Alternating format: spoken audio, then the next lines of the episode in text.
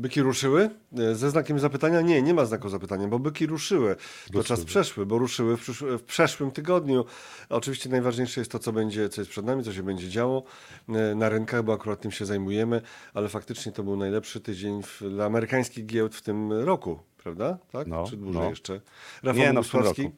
Rafał Bogusławski, e, Robert Stanilewicz, witamy Was w analizach, on, w analizach live, które są kawałkiem analiz online, czyli firmy, która zajmuje się funduszami inwestycyjnymi od ponad 20 lat, 23. E, Zatem e, ruszamy z naszymi tematami, a w tematach Tak jak oczywiście... byki. Tak jak byki, tak. No już może nie idźmy tą drogą.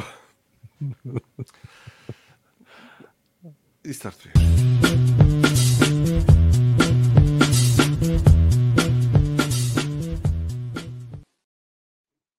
Y, Super sytuacja na giełdach. Ja się zastanawiam, skąd to się bierze. Pewnie też parę osób się zastanawia, parę osób po prostu zainwestowało wcześniej albo teraz inwestuje sukcesywnie. Mm, I ja się, Rafale, zastanawiam e, nad tym, jak to jest z tymi mm, takimi przepowiedniami, że teraz obligacje y, mają tak wysokie rentowności, że są konkurencją dla akcji i to oznacza, że to, że nie będzie już rosło. Tak? Bo znasz tę narrację lepiej niż ja, prawda? Że coś takiego się dzieje. No taki mechanizm wydaje się oczywisty. Obligacje dają dużo zarobić, bez ryzyka de facto, to po co inwestować w akcje, gdzie oczywiście ryzyko jest ogromne, jak zawsze. Na pytanie, czy te rentowności obligacji amerykańskich są naprawdę tak wysokie, bo w historii bywały dużo wyższe i, rentowności w tej chwili 4,60 na 10-letnich obligacjach to nie jest jakieś szaleństwo w porównaniu z tym, co było nawet 15 lat temu, tak? Przed wielkim kryzysem tam te rentowności powyżej 5-6% nawet były.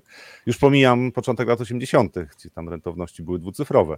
E, Więc to jest oczywiście wszystko jest względne, też zależy od tego, jak wygląda gospodarka. Natomiast faktem jest, że e, wysokie stopy zwrotu na rynku długu, wysokie rentowności obligacji, ale też możliwości deponowania pieniędzy w bankach po sensownych stopach e, z, sensownymi, sensownym oprocentowaniem, to jest coś, co w dłuższej perspektywie szkodzi rynkom akcji. To znaczy trzeba by mieć bardzo dobrą koniunkturę gospodarczą i wzrost zysków akcji, który by wyprzedzał poziom oprocentowania depozytów i to przynajmniej kilka punktów e, procentowych. To wtedy gospodarka może się dalej rozwijać, rynek akcji może rosnąć i takie momenty w historii amerykańskiej gospodarki były, na przykład rok 94. E, Tam rentowności czy stopy procentowe były na wyższych poziomach, a mimo to to była najlepsza dekada, w zasadzie najlepsza dekada w ostatnich 40 latach w, i, na, i na giełdzie, i w gospodarce amerykańskiej. Więc to są, to są rzeczy, które e, e, stopy procentowe i rentowności obligacji mają znaczenie, natomiast też warto pamiętać o tym, że rynek akcji ma swoją dynamikę. To jest wykres e, e, SP500, czyli ten główny indeks e, akcji w Stanach Zjednoczonych. On w ciągu tygodnia wzrósł prawie 6%. I to jest, e, to jest wzrost, który no w, ty, w tym roku nie było takiego wzrostu. Do, jesteśmy blisko poziomów 4400, czyli ten ostatni październikowy szczyt. E, Pytanie, co zrobią byki dalej? Ja bym zwrócił uwagę na to, jak patrzymy na ten wykres, że tutaj mamy praktycznie mamy trzy sesje, gdzie były luki otwarcia e, w górę, czyli e, kończył się poprzedni dzień i nowa sesja zaczynała się od e, w- kupowania akcji i to rynek był wyżej i cały czas szedł w górę. To na SP500 nie, nie jest standardem, jeżeli jest taka sytuacja. To wygląda, że ta, y, ten popyt był dość paniczny, jeżeli mówimy o rynku amerykańskim. E, To wynikało oczywiście z tego, że wcześniej ten październikowy spadek to było czyszczenie pola dla byków. Bardzo często takie zwroty mają miejsce właśnie w momentach, kiedy rynki są emocjonalne i są poddane jakiejś presji e, informacyjnej, tak, czyli pojawiają się informacje dotyczące różnych zagrożeń. E, Inwestorzy kapitulują, a potem jest e, kilka pozytywnych informacji i następuje zwrot. Tutaj w ten poprzedni tydzień to oczywiście Powell e, powiedział to, co rynki chciały słyszeć, ale bardzo duże znaczenie miała piątko, pi- miały piątkowe dane z rynku pracy. E, 150 tysięcy nowych miejsc pracy utworzone w Stanach Zjednoczonych zamiast 190 tysięcy, też wzrost bezro- stopy bezrobocia z 3,8 na 3,9%, trochę spadł czas pracy tygodniowy.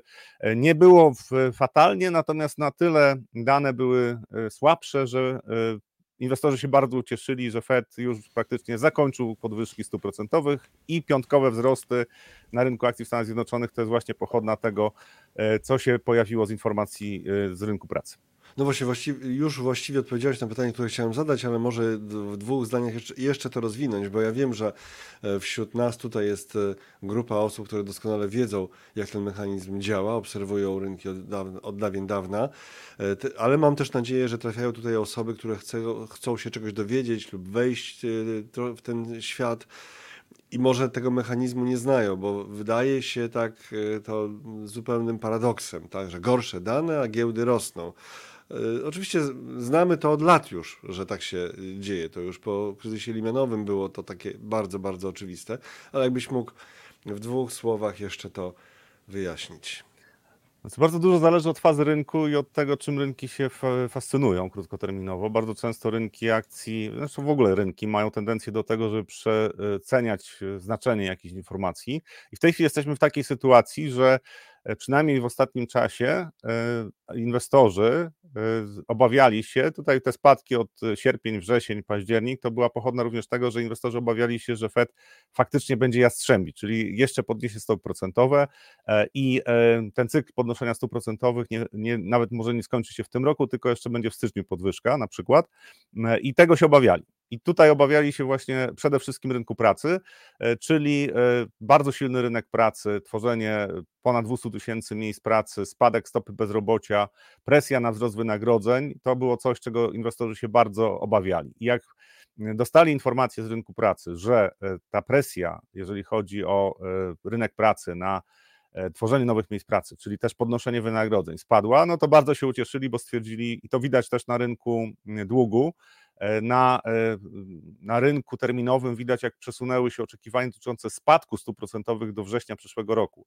E, Tam jest e, e, pra, praktycznie już w tej chwili i dla Europejskiego Banku Centralnego, i dla, mm, i dla Fedu y, obniżki stóp procentowych mają wynieść 65 punktów bazowych do września przyszłego roku. W obu przypadkach rynek zakłada, że już nie będzie dalszych podwyżek stóp procentowych. I w, takim, w takiej sytuacji inwestorzy po prostu stwierdzili, że no dobrze, z gospodarką nie jest fatalnie, bo w Stanach Zjednoczonych ta gospodarka trzyma się całkiem dobrze. Są tam zagrożenia oczywiście dotyczące e, już problemów ze spłatami kart kredytowych, czy kupowanie samochodów na kredyt, tak, co zrobić z tymi samochodami, jak nie jestem w stanie e, spłacać kolejnych e, rat leasingu, czy rat kredytu.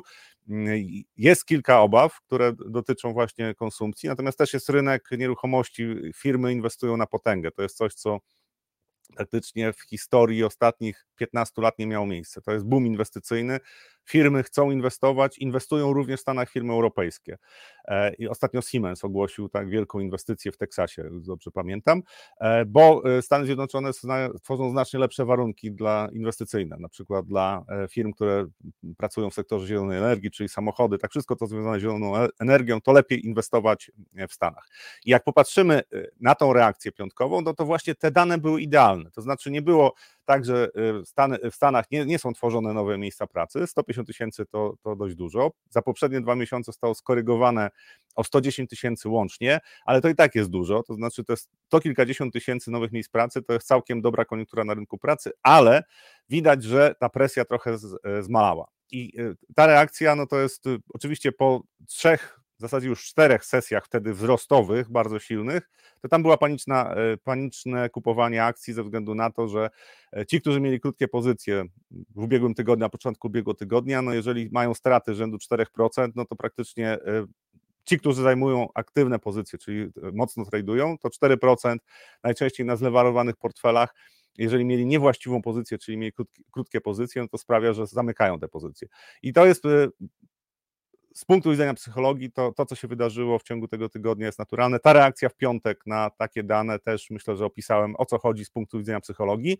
Natomiast najważniejsze pytanie, to też od widzów się pojawiało, e, dobrze, co dalej w perspektywie, też z punktu widzenia analizy technicznej, co dalej w perspektywie e, dla rynku amerykańskiego po takich danych. No właśnie, co dalej? Siła tego wzrostu pokazuje według mnie, że, e, znaczy ja w ogóle zakładam, że Hossa w Stanach Zjednoczonych na SP500 to 5100-5300 punktów. Przy, przyjąłem roboczo, że mniej więcej na tych poziomach ta, te wzrosty się skończą. E, Po bardzo silnym e, tygodniu no, bardzo, e, rynek jest mocno wykupiony, czyli tam jest sporo spekulacyjnego kapitału, który się podłączył, zwłaszcza czwartek, piątek, więc ja zakładam, że może być e, w najbliższym tygodniu jakaś korekta, ale rynek jest tak dynamiczny, że wcale bym na tą korektę nie grał. Znaczy może być tak, że pójdziemy wyżej e, krótkoterminowo. Natomiast najważniejsze jest według mnie to, że ten e, wzrost, te wzrosty w ubiegłym tygodniu są na tyle dynamiczne, że ci, którzy mm, zajmowali krótkie pozycje, będą w bardzo złej sytuacji, będą prawdopodobnie zmuszeni e, albo się doważać w portfelach, jeżeli mówimy o dużych funduszach inwestycyjnych, albo spekulanci będą uciekali z krótkich pozycji i Według mnie prawdopodobieństwo dalszych wzrostów w perspektywie następnego miesiąca czy dwóch jest większe niż spadków. Natomiast jest oczywiście ta część związana z geopolityką, e, te ryzyka, które dotyczą Bliskiego Wschodu, e, te ryzyka, które dotyczą też e, Stanów Zjednoczonych, jeżeli mówimy o koniunkturze gospodarczej, no i też brak porozumienia, jeżeli chodzi o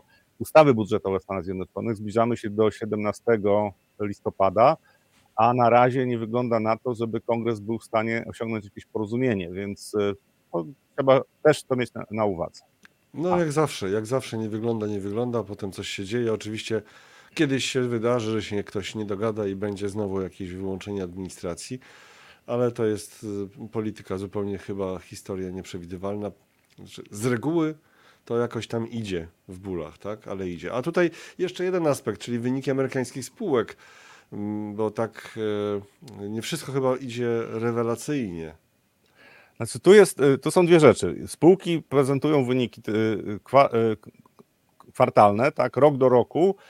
To te spółki, to jest 80% spółek już prawie opublikowało wyniki, czy nawet już ponad 80%.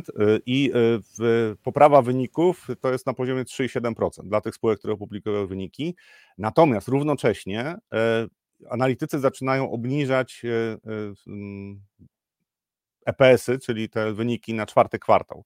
Ja o tym mówiłem miesiąc temu, dwa, trzy miesiące temu, że jest, e, e, według mnie jest spore ryzyko związane z tym, że było zbyt optymistycznie, jeżeli chodzi o czwarty kwartał i w tej chwili e, to reakcje rynku na dane, które się pojawiają ze spółek finansowe, nie dotyczą tego, co spółki prezentują z trzeciego kwartału, ale przede wszystkim prognoz. Tam inwestorzy się bardzo obawiają tego, co się będzie działo w kolejnych kwartałach. I na przykład na niektórych big techach tak reakcja była na pozytywne wyniki, negatywna ze względu na to, że się obawiali, że są sygnały, że jednak coś tam się będzie działo negatywnego w perspektywie następnych kwartałów. Na przykład mniejsze przychody e, z chmury w przypadku mm, E, alfabetu, czyli Google'a. E, I to e, według mnie będzie rzutowało trochę na zachowanie rynku w najbliższym czasie. Na razie te prognozy zysków zostały obniżone na czwarty kwartał o 1,9%. To są dane, tak Bloomberg, który zbiera, oni też mają dział analiz, zbierają te dane.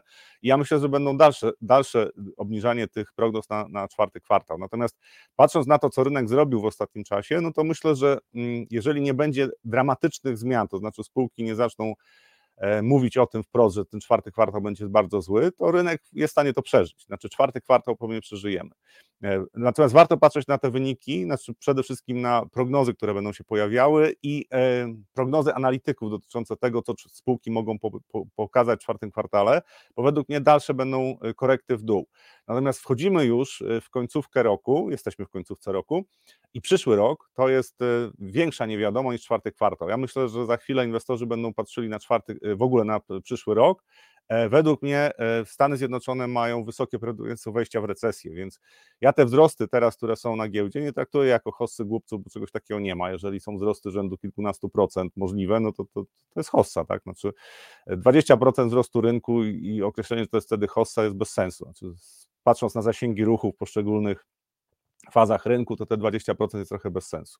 E, natomiast przyszły rok, jeżeli chodzi o wyniki, może być problematyczny. Robert przez chwilę pokazał tutaj, jakie są zmiany prognoz e, dotyczące tak zwane momentum, tak, e, dotyczące wyników i widać, że, że jest w 2021, tak, 2020-2021 w stosunku do prognoz i w ogóle wzrost, wzrost EPS-ów, to, to momentum było bardzo pozytywne, natomiast 2022 do początku 2023 to było coraz e, większe, e, coraz większy pesymizm. No i e, ten rok też nie jest rewelacyjny, mimo to zyski, znaczy mimo to rynki akcji urosły, bo to są też kwestie przepływu kapitału. Znaczy gdzieś trzeba inwestować pieniądze, nie tylko rynek A obligacji, natomiast powiedz, tutaj co też dokładnie, trzeba... co dokładnie ten, te słupki oznaczają. E, znaczy, to jest, e, to jest przedstawienie tego, jak wyglądają oczekiwania analityków, jak są korygowane oczekiwania analityków dotyczące e, zysków spółek. Czyli jak słupek jest do góry, no to, to jest zmiana pozytywna, to znaczy zmienia się zmieniają się oczekiwania EPS-ów, natomiast jak są spadki, no to te oczekiwania EPS-ów są korygowane w dół. I w tej chwili są korygowane w dół. To znaczy, jak patrzymy na czwarty kwartał, no to jest korekta w dół. Ten trzeci kwartał jest trochę lepszy, minimalnie lepszy, to przedostatni słupek, to jest minimalnie lepszy niż E, oczekiwania, e, natomiast, e, przepraszam, te korekty w górę były niewielkie, tak? natomiast w przypadku czwartego kwartału te korekty są w tej chwili w dół. Pytanie, co będzie w czwartym kwartale? No, bardzo, ciekawe, bardzo ciekawa kwestia, bo jak patrzymy na gospodarkę amerykańską, to ona jest tak nierówna. Znaczy, to po prostu to jest. Ja nie pamiętam, 30 lat analizuję gospodarkę amerykańską. Nie pamiętam, żeby coś takiego się działo w gospodarce amerykańskiej. Na przykład rynek nieruchomości komercyjnych jest w fatalnej kondycji. Rynek nieruchomości em, mieszkaniowych, tak, ten segment rynku, w zależności od tego, o którym stanie mówimy, albo jest w bardzo dobrej kondycji, albo jest w bardzo złej kondycji. Jak popatrzymy na e, poziom inwestycji, to e, inwestycje budowlane firm to jest szaleństwo. To jest po prostu takim mniej więcej 3, 60% więcej niż w 2021 roku, jeżeli chodzi o inwestycje firm budowlane. E, równocześnie konsumenci zadłużają się, ale też cały czas popyt jest na wysokim poziomie. Ostatnie dane, jeżeli chodzi o popyt y, gospodarstw y, domowych amerykańskich, to był wzrost 0,7% miesiąc do miesiąca. Znaczy, to są wyniki, które pokazują, że gospodarka się rozwija. Równocześnie jest y, sytuacja taka, że jednak jak patrzymy na rynek pracy, to są, zaczynają rosnąć procentowo trwale bezrobotni, to znaczy ich jest coraz więcej. To pokazuje, że gospodarka też jest nierównomiernie się rozwija. I to jest coś, co sprawia, że odpowiedź na pytanie, e, jak będzie zachowywał się rynek amerykański, jest bardzo trudna, chociażby dlatego, że mm, nie do końca wiadomo, które sektory gospodarki będą korzystały z tego, co się w tej chwili dzieje w gospodarce amerykańskiej, a które nie. E, jest zagrożenie, jeżeli chodzi o big techy, że e, one są wyceniane pozytywnie z oczekiwaniem jednak, że będą pokonywały te średnie wzrosty zysków dla całego SP500 na przykład i one będą miały szybszy wzrost, a w tej chwili analitycy zaczynają to korygować, zwłaszcza na 2024-2025, że e, wyniki tych spółek będą rosły, ale wolniej niż w tej chwili i wrócą do średniej, jeżeli chodzi, patrzymy na SP500. Biorąc pod uwagę wyceny tych spółek, e, big techów, to one są za drogie. Znaczy, jeżeli będzie to samo tempo wzrostu zysków, co dla innych spółek, to te big techy są wycenione za wysoko. Pytanie, czy tak będzie, bo być może big techy skorzystają na przykład na sztucznej inteligencji. Bardzo dużo jest rzeczy, które mogą wpływać w najbliższym czasie na rynek akcji. Ja patrzę sporo przez analizę techniczną, po prostu patrzę na impet tego wzrostu, który się pojawił i zakładam, że on będzie kontynuowany przynajmniej do stycznia przyszłego roku, oczywiście z korektami, które będą słabsze lub silniejsze. O, widzę tutaj WIG20 mamy 0,4 do góry. E, już no, zaczęła no tak, się to, Towarzysząco wrzu e, wrzuciłem. Niedźwiedzie prosimy o pójście spać dziś, jutro. No zima, to niech idą spać. A z drugiej strony Paweł, widzę emocje jak w kasynie. Jakie? My, my i emocje? Nie, całkowicie spokojnie, popatrzymy I, na te byki i ciąg dalszy, i, ciąg dalszy. E, Paweł pisze dalej, jeśli chcesz emocji, weź 800 dolarów i jeźdź do Las Vegas, Paul, Paul Samuelson. Mm, tak, tak, słynne zdanie. 800 dolarów dzisiaj tak jakby tak to z, no, no. przez inflację, to ile, ile to by było? No, Paul Samuelson to podejrzewam, że 4 razy tyle, 3000 dolarów. No. Mhm. No może przesadziłem. Ta dwa, radość, dwa teraz Michał, ta radość może być bardzo krótkotrwała. Przy pogarszającej się gospodarce wyniki zaczną być gorsze, stopy jeszcze wysokie i za kilka kwartałów możemy obudzić się przy dużych spadkach na giełdach. Absolutnie się z tym zgadzam. Ja zakładam, że Fed już przeciągnął, jeżeli chodzi o podwyżki stóp procentowych.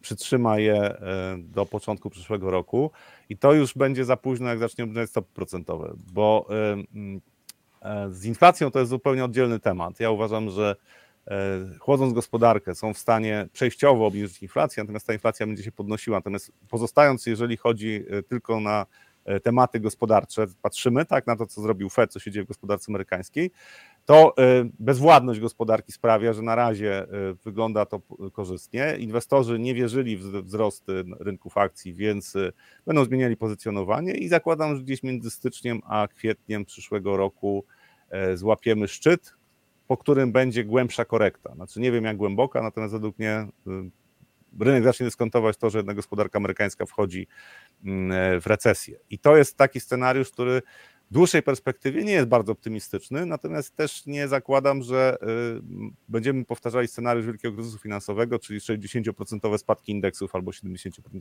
70%. E, raczej to będzie jakaś, jakaś forma korekty i przy dalszej stymulacji fiskalnej w ogóle rządów na świecie, e, to zakładam, że po prostu te wzrosty będą kontynuowane, z tym, że będzie trochę bardziej nerwowo. Znaczy, druga połowa przyszłego roku to 2025 to tam pewnie będzie bardzo nerwowo z wielu powodów, e, ale na razie ja bym się cieszył po prostu tym, że byki w końcu się obudziły. I wrócił S&P 500 tutaj na grafice, jeszcze raz, grafika ze stuk, e, oczywiście, ze stuk.pl, ale dlatego, że Zachary pisał coś takiego. Na SPX osobiście widzę lukę startu, kontynuacji i wyczerpania. Ale to krótkoterminowo, tak, trzy luki. No, ni, tak, ni, no, niby trzy, się zgadza, natomiast tak szybko. Trzy luki kolejno, trzy luki kolejno, zapala, tak, trzy świeczki, trzy zapałki kolejno, taki... Ojej, to dzisiaj spadki. No dobra, to... to sprze... E, słuchaj, Nie, na... i tutaj jeszcze momencik, momencik. E, Kuba mu e, też pisze do Zacharego i do nas. Byki ruszyły i skończyły. Lecimy w dół w tym tygodniu, pisze Kuba. No i właśnie taki jest tytuł Byki ruszyły, bo hmm, jakbyśmy napisali byki w natarciu, sugerowałoby to, że na, na, pewno dzisiaj będą dalej wzrosty na przykład, tak? Prawda? Albo jutro. No tak. A my tego nie wiemy tak naprawdę. No, znaczy nikt tego nie wie. Można mieć jakieś przypuszczenia, jakieś założenia. Wiemy tylko, że one ruszyły i rzeczywiście ten ruch zrobiły potężny w, w tym minionym tygodniu. No dobrze, to teraz ciekawe, jak to, się, jak to się okaże na koniec tego tygodnia, bo tu widzę, zdania są podzielone. Były takie no bardzo bycze hasła. E, też, jak już wszyscy prawie, e, już prawie wszyscy na forum mówią o szybkiej korekcie tych wzrostów. No tak, już wszyscy mówią, to i nie będzie. Znaczy, ja bym zwrócił uwagę właśnie, bo y, z jednej strony oczywiście są y, techniczne aspekty, takie wielu inwestorów patrzy na wykupienie rynku, że ten wzrost jest bardzo szybki, więc y, naturalnie powinna być jakaś realizacja zysków. Natomiast warto pamiętać o tym, że przy bardzo szybkich rynkach to te korekty mogą się nie pojawić. To znaczy, ja dlatego mówiłem, że niekoniecznie to jest dobry pomysł, żeby w tej chwili zagrać na tą korektę w tym tygodniu, patrząc statystycznie, no, zakres ruchu, poziomy, na których jesteśmy, taka korekta się może pojawić. Natomiast właśnie y, dynamika tego ruchu pokazuje, że wiele rzeczy może się wydarzyć niespodziewanych. To znaczy, y, może się okazać, że korekta będzie trwała dwa dni, i e, na przykład pod koniec przyszłego tygodnia albo na początku, e, pod koniec tego tygodnia albo na początku przyszłego tygodnia będziemy powyżej, zdecydowanie powyżej 4400 punktów. I wtedy okaże się, że automaty zaczną handlować, to znaczy to będzie sygnał, pokonanie tego poprzedniego szczytu z października, to będzie sygnał, że zmienił się trend. Bardzo wiele algorytmów w ten sposób rozpoznaje sytuację na rynku, nie wszystkie, ale wystarczająco dużo, żeby zrobiło się nerwowo w obozie niedźwiedzi. Więc e, ja mhm. trzymam kciuki za byki, znaczy uważam, że generalnie to jest znacznie lepsza sytuacja na rynkach światowych, jak mamy hossę niż jak bezsę. Może ktoś ma inne zdanie, zwłaszcza jak lubi grać na krótko, ale patrząc na, na też gospodarkę światową, takie wzrosty są mile widziane. No i ten tydzień może być bardzo interesujący, bo będą się, będą się ścierały y, oba obozy. Mają, jedni i drudzy mają argumenty za tym, żeby, żeby atakować. Piotr pisze, SPX zapewne w okolicach 4400 fura shortów rynek będzie je wyciskać. No właśnie, to jest bardzo prawdopodobne i, i, może być taka pułapka, że właśnie te 4400, bo to widać, mamy techniczny obraz rynku, tak? Poprzedni szczyt 4400, dynamiczne wzrosty, to teraz y, y, spekulanci zajmują krótkie pozycje. No i pytanie, co się stanie, jak ich przeciągnie, czyli rynek pójdzie na przykład na 4450 albo 4500, tak? Czy utrzymają te krótkie pozycje? Nie wątpię. E, I wtedy będzie short squeeze, znaczy to może być kolejny skok, na przykład o 200 punktów po prostu zaskakująco szybki i dopiero wtedy się zaczną wszyscy zastanawiać, no dobra, co dalej.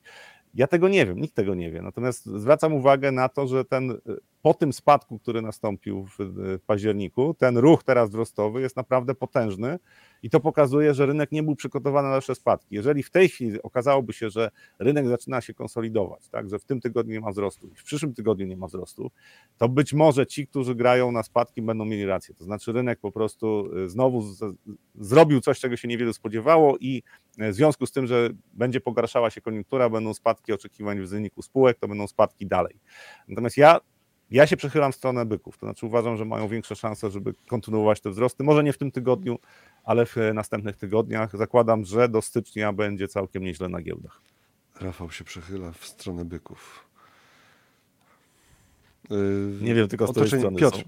otoczenie geopolityczne jest takie, że gdzieś usłyszymy buł, to rynek pomknie pewnie w dół. Y, Jak y, mm, rynek reagował negatywnie na, znaczy wiele rzeczy, ale też reagował, inwestorzy bali się tego, co się dzieje na Bliskim Wschodzie, bali się, y, że jak y, Izrael zaatakuje strefę gazy, już normalny y, atak naziemny zostanie przeprowadzony, no to, że będzie katastrofa i to zwróciłbym uwagę, że to praktycznie wtedy wyznaczyliśmy minima y, na SP500. Znaczy ten weekend, w piątek wieczorem na- europejskiego czasu ro- rozpoczął się atak naziemny w strefie gazy. E, Rynek w piątek wyznaczył minima, na SP500 wyznaczył minima i następny tydzień to już były dynamiczne wzrosty. To jest coś, co sprawdza się bardzo często, że w momencie jak e, jest takie powiedzenie, że jak słyszysz werbę, to sprzedawaj, jak e, słyszysz działa, to kupuj. E, I jak rynek na to czekał, to ta reakcja nie była skująca. Zresztą jak ktoś obejrzy live z piątku w poprzednim tygodniu, nie w ostatnim, tylko jeszcze poprzednim tygodniu albo z poniedziałku, to ja wprost mówiłem o tym, że jest idealna pozycja dla byków do wyprowadzenia ataku. E, Jeżeli tego nie zrobią, to jest źle, natomiast szanse na to, żeby zaatakowały je są duże. I teraz jest podobnie, to znaczy jesteśmy w takiej sytuacji, że inwestorzy e, zaczęli kupować, musiałoby się wydarzyć naprawdę coś niespodziewanego, bardzo, bardzo niespodziewanego, typu, nie wiem, Iran zaczyna ostrzeliwać e, e, Izrael tak, rakietami. No to jest coś, co wtedy rynki zareagują momentalnie negatywnie. Natomiast jeżeli działania zbrojne w strefie gazy będą prowadzone, od czasu do czasu ujawni się Hezbollah, e, no to praktycznie rynek już to wycenił. I teraz inne siły będą decydowały. Przede wszystkim to, że rynek był źle spozycjonowany w drugiej połowie października, bo za dużo było shortów. Jest paliwo do dalszych wzrostów. Pytanie, e, czy nie pojawi się coś bardzo zaskakującego? Być może. Natomiast e, cały czas żyjemy w otoczeniu, w którym takie ryzyko jest. Ta geopolityka sprawia, że trzeba brać pod uwagę. Ja, ja konstruowałem portfel, portfel też w taki sposób, żeby mieć takie polisy ubezpieczeniowe, jakby coś okazało się, że wydarzy się, czego zupełnie nie brałem pod uwagę, żeby nie zmasakrować portfela zupełnie. E, To o tym w tym tygodniu też, e, też będę mówił w czwartek więcej. E, Natomiast warto pamiętać o tych ryzykach, natomiast jak rynek chce rosnąć, to będzie, będzie szedł w trendzie wzrostowym dłużej niż większość się wydaje, aż się wyczerpie paliwo. Według mnie na razie byki wykonały tą pracę, którą powinny, czyli zaatakowały w momencie, w którym miały sposobność. Jak podtrzymają te wzrosty, e, albo nie będzie zbyt głębokich spadków do końca przyszłego tygodnia, to zakładam, że idziemy dalej w górę. Znaczy to 4, szczyt trzech czasów, czyli tam 4800 jest do dosięgnięcia dość szybko. Nie słyszę cię, Robercie. Od Pawła jeszcze wpis. Wczoraj skończyłem czytać książkę Big Short. O, gratulujemy. E, Lepsza niż film, prawda? Fajniejsza, mimo że film jest super, to jednak w książce jest dużo więcej wątków bardzo, bardzo ciekawych, e, które w filmie musiały być zupełnie, zupełnie pominięte. I tam największa obawa obsta- obstawiających wywałkę było, że wejdzie Fed i się skończy rumakowanie. I w sumie tak się stało, bo to Fed uratował e, AIG i wsadził w City i Goldmana kupę forsy. A w Merrill Lynch'a też. Tak. Tak. Mhm. JP No dobrze, Morgan taka też. dygresja jeszcze sprzed 15 lat. E, Znaczy to. To w ogóle, e, jeżeli ktoś shortuje, e, no to musi rynek amerykański, to musi pamiętać, że e, bank centralny jest w stanie zrobić dużo, by Kuku. podtrzymać koniunkturę. Tak. Natomiast tutaj też o tym mm, Powell może wprost nie mówi, ale dość często analitycy o tym mówią, że dla osłabienia koniunktury gospodarczej w Stanach Zjednoczonych to słabszy rynek akcji jest jednym z kluczowych aspektów. Znaczy wpływ e, dobrej koniunktury na rynku akcji na gospodarkę amerykańską jest znacznie większy niż wpływ dobrej koniunktury w Europie na rynkach akcji na koniunkturę. E, Więc Fed może nie być zainteresowany tym, żeby ym, ym, podtrzymywać rynek albo dać paliwo do wzrostów. Natomiast to, co robi w tej chwili rynek akcji amerykańskich, pokazuje, że e, kapitału jest wystarczająco dużo, żeby bez Fedu sobie poradzić i, i, i- wyprowadzić no, silne wzrosty. E, Ja zakładam, że Fed na razie nie będzie interweniował. E, Będzie interweniował w momencie, jak zacznie mu słabnąć gospodarka. Jak zwykle będzie spóźniona. Czy to już w tej chwili według mnie dość wyraźnie można zaobserwować, że gospodarka amerykańska drugi kwartał przyszłego roku to ma em, silne spowolnienie i Fed prawdopodobnie na początku y, drugiego kwartału albo pod koniec pierwszego zacznie obniżać stopy procentowe, już będzie spóźniony. Znaczy, biorąc pod uwagę bezwładność gospodarki, to on w tej chwili już nie powinien e, stóp procentowych e, podnosić, e, już powinien w zasadzie obniżać stopy procentowe, patrząc oczywiście na poziom inflacji, patrząc na to, jak wygląda gospodarka amerykańska w tej chwili. I to jest takie założenie, w którym, o którym mówię, przepraszam, to jest takie założenie, o którym mówię, że Fed w najbliższym czasie raczej nie będzie zainteresowany tym, żeby zrobić kuku tym, który by próbowali grać na krótką sprzedaż, e, bo dla niego utrzymanie rynku e, w lekko spadkowym trendzie, rynku akcyjnego jest pozytywnym scenariuszem, znaczy dla im to nie przeszkadza. Wprost przeciwnie, to by mogło osiągnąć te cele, które chcą zrealizować. Pytanie tylko, czy rynek, ja pamiętam dobrze, tak, pewnie wiele osób nie pamięta, pamiętam 99 rok, E, kiedy wydawało się, no przecież prognozy, jeżeli chodzi o EPS-y, były już słabe na, 2000, e, na 2000 rok.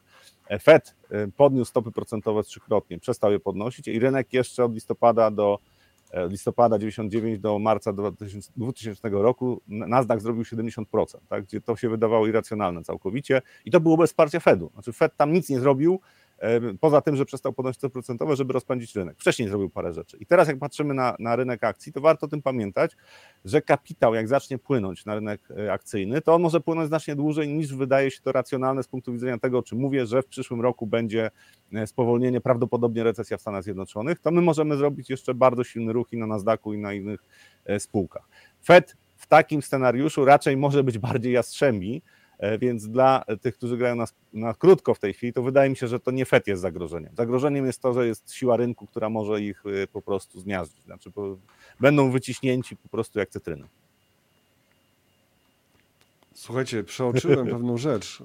Dave, od Dave'a Dyszka. Dziękujemy pięknie za ten gest. Ja, ta, ja, tam widziałem, bardzo dziękujemy, a ja widziałem e, prośbę, żeby zacząć od początku opowiadać, bo tak, się tak, tak, tak, wyświetlałem tę prośbę, żeby zacząć od początku. Głosujcie. Mm, kto, kto, kto, albo może tak, kto da więcej, kto chce od początku. Mm, tutaj jeszcze jeden wpis chciałem popatrzeć, zobaczyć, pokazać, ale jest ich bardzo dużo, bardzo fajnie. O właśnie nie, to jeszcze nie ten, jeszcze nie ten. Bo tutaj do nas napisała, e, o właśnie, e, Alicja, dzień dobry. Dzień dobry. I jestem taką osobą, też było chyba od. E, o właśnie, tak. Ja taką osobą jestem. Nie wiem do, do, jakiego wątku już teraz, bo posłuchajcie, no tak to jest, że te komentarze pojawiały się z pewnym poślizgiem. Nie da się inaczej, bo Rafał nie, nie byłby w stanie powiedzieć ani słowa. E, I jak są napisane, w, tak rzucone, to ciężko potem przyporządkować do jakiego wątku, więc. E, pani Alicjo, bardzo dziękujemy, że jest Pani z nami albo bywa Pani z nami. E, ja taką osobą jestem. Teraz jest to bardzo tajemniczy wpis, bo nie wiemy w jakim wątku, mm, ale życzę, żeby pani z tym było dobrze, tak po prostu, tak, niezależnie od tego, w jakim to było kontekście. E, I jedziemy dalej, już może zostawmy e, ten sam mm, S&P 500 jako taki, bo dużo czasu oddaliśmy mu, ale jeszcze zostajemy w Stanach, proszę Państwa, ponieważ mm, ponieważ mamy tutaj górę pieniędzy Warrena Buffetta, rekordowe 157 miliardów do, dolarów, mm, bo transakcji mało ostatnio. I skąd ten brak pomysłów? E, znaczy to poziom gotówki, to też warto zwrócić uwagę na to, że e, dochody e, Berkshire Hathaway związane z rynkiem obligacyjnym, czy generalnie rynkiem długu, też są rekordowe, znaczy to są blisko rekordów i to wynik, znaczy strategia Warrena Buffetta, oczywiście on od wielu lat jest uznawany jako guru inwestowania w wartość, czyli takie długoterminowe inwestowanie, wybieranie perełek, jeżeli mówimy o firmach, które będą zachowywały się lepiej niż reszta rynku i bardzo skoncentrowany portfel. I on w zasadzie od 15 lat, być może nawet więcej, e, on jest bardzo ostrożny, jeżeli chodzi o budowanie portfela. To znaczy, ten poziom gotówki bardzo często przekraczał e, kilkadziesiąt, 50, 70 miliardów dolarów, potem już 100 miliardów dolarów. To też jest kwestia tego, że ten majątek cały czas rośnie. E, Warrena Buffetta, ale nie tylko. I teraz to, co on robi od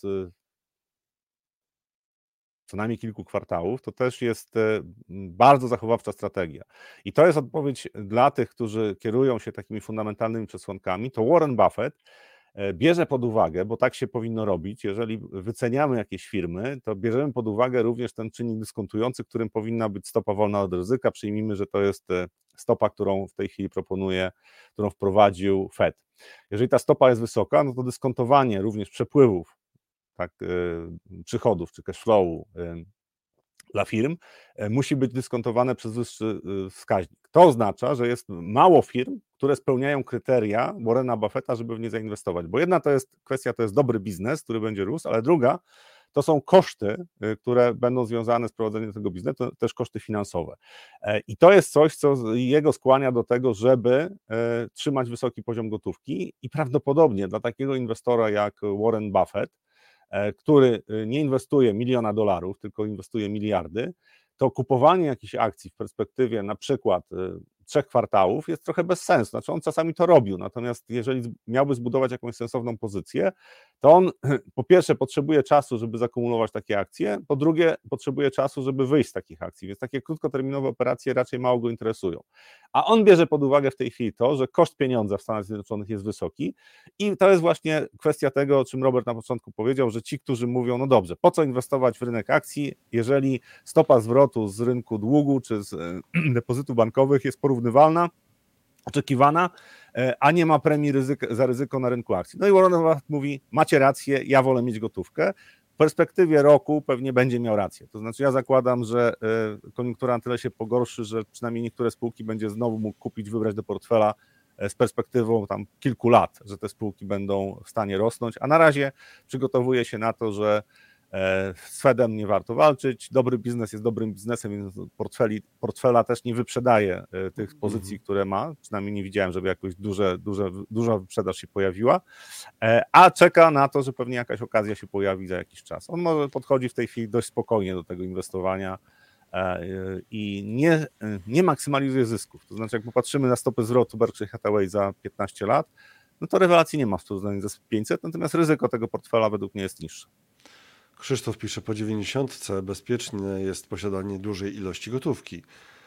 Na No, przykład. w sumie tak, tak. No to pytanie, pytanie jak No. on ma te, nie wiem, tam 60 miliardów, co on z tą gotówką zrobi? Znaczy on Dobrze, mówi, dalej. że rozda, tak? Natomiast Tak. pytanie, y, czy wtedy y, mając taki portfel, tak, czy nie chciałby na przykład większego ryzyka podejmować, bo w sumie dlaczego nie? Ale przesłanki do tego, żeby ograniczyć ryzyko są bardzo silne. I Buffett to robi. NCWK, a jest to konkretnie gotówka, czy może jakieś krótkie papiery? To jest bardzo ważne pytanie, o, które, o którym też myślałem oczywiście, bo tak mówimy gotówka, gotówka, tutaj piszą, piszą Buffett, cash hits record i tak dalej. No właśnie. Ja z pamięci w tej są- chwili powiem, ale wydru- wydrukowane, to nie są dolary wydrukowane w paczuszkach, tak, które leżą gdzieś tam. Znaczy on ma część depozytów bankowych, znaczy Berkshire Hathaway ma trochę depozytów, natomiast wydaje mi się, że z tego co pamiętam, tak, musiałbym to sprawdzić, ale ponad 80% gotówki to są papiery, y, obligacje, przede wszystkim bony skarbowe. E, bo y, też przy, y, mm, przy takiej sumie kapitału, czy takiej ilości gotówki, no banki niekoniecznie są zachwycone tym, że dostają y, takie, taką, że dostaliby na przykład taką pigułkę w postaci 10 miliardów dolarów, tak? Na lokatę, e, tak? na lokatę, zwłaszcza krótkoterminową. No, te duże banki oczywiście tam niewiele płacą na tych krótkoterminowych lokatach, ale powiedzmy nawet ta długoterminowa, e, czy, czy powiedzmy nawet taka półroczna lokata, e, czy roczna, no to z punktu widzenia banku to, to nie jest wcale aż tak dobra y, sprawa. To znaczy tutaj jest kwestia tego, e, w jaki sposób oni będą zwiększali, robili zwrot na kapitale. I, I Warren Buffett ma ten portfel, jeżeli chodzi o część gotówkową, tak to on traktuje po prostu to, ma trochę płynnych aktywów, gotówkę w bankach, ale większość to są papiery, y, obligacje i bony skarbowe. E, Mogę sprawdzić y, tak, pod live'em, znajdę tę informację, to napiszę, ile, ile ma faktycznie w obligacjach i bonach skarbowych. Bo bony skarbowe w Stanach Zjednoczonych warto pamiętać, że są to popularne instrumenty w Polsce jakoś e, nie ma Mhm, emitowanych mhm. bonów skarbowych. Kuba pisze, dokładnie, nikt sensowny nie wejdzie w akcje obecnie. Ja mi się zawsze przypomina historia Druckenmillera, czyli w swoim czasie prawej ręki e, mm, Sorosza, który powiedział, że on pod koniec 90, dzie- lat 90., pod koniec 99 roku też e, powiedział, poprzysiągł sobie, że no bez sensu jest wchodzenie na rynek akcji, po czym jak patrzył, jak w jego zespole młodzi traderzy zarabiali po kilkanaście procent czy kilkadziesiąt procent w ciągu tygodnia e, na, na tych portfelach, które, które mieli, czyli na spółkach e, internetowych, no to w lutym stwierdził, że kurczę, kupuję. No nie, nie wiem, no trudno, kupuję. zamknął tą pozycję pół roku później e, z 50% stratą mniej więcej. No I pytanie dziennikarza dotyczyło tego, czy czegoś go to nauczyło. On powiedział nie.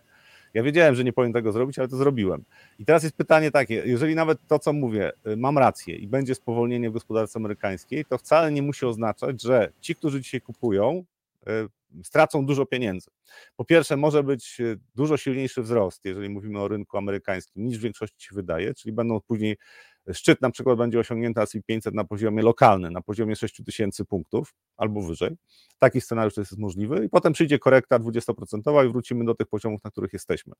E, nikt nie jest w stanie odpowiedzieć na pytanie, czy gospodarka amerykańska pogrąży się w recesji, głębokiej recesji i czy będzie jakieś konsekwencje, tak jak w czasie wielkiego kryzysu finansowego. Tego nie da się w tej chwili przewidzieć. To znaczy, coś takiego może się wydarzyć, natomiast raczej się tego nie da przewidzieć.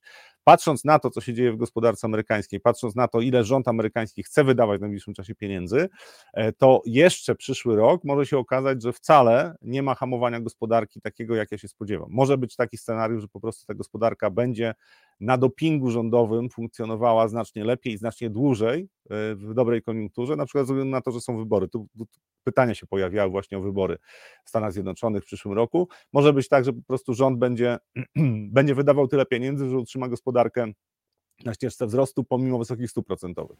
E, pytanie, co będzie dalej z inflacją? To jest pytanie, które warto odpowiedzieć w perspektywie dwóch, trzech lat, czy inflacja faktycznie przestanie być problemem, czy będzie powracała.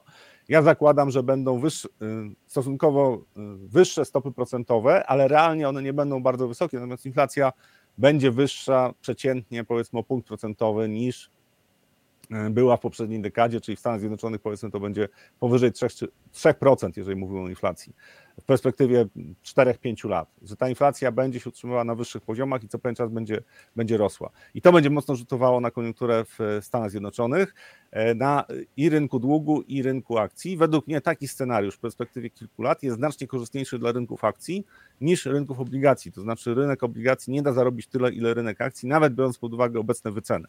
Bo mhm. wzrost gospodarki amerykańskiej, według mnie, nawet po tym spowolnieniu, jeżeli będzie w przyszłym roku czy w 2025, on potem wróci do szybszego e, tempa. E, załamanie e, wydatków fiskalnych to by było coś, co mogłoby zatrzymać gospodarkę amerykańską. Natomiast nie sądzę, żeby politycy zdecydowali się na gwałtowne ograniczenie stymulacji fiskalnej w perspektywie najbliższych dwóch, trzech lat. Daniel pisze, z akcji ucieka się jak wszyscy chcą kupować, jak nikt nie chce, to jest okazja do kupowania.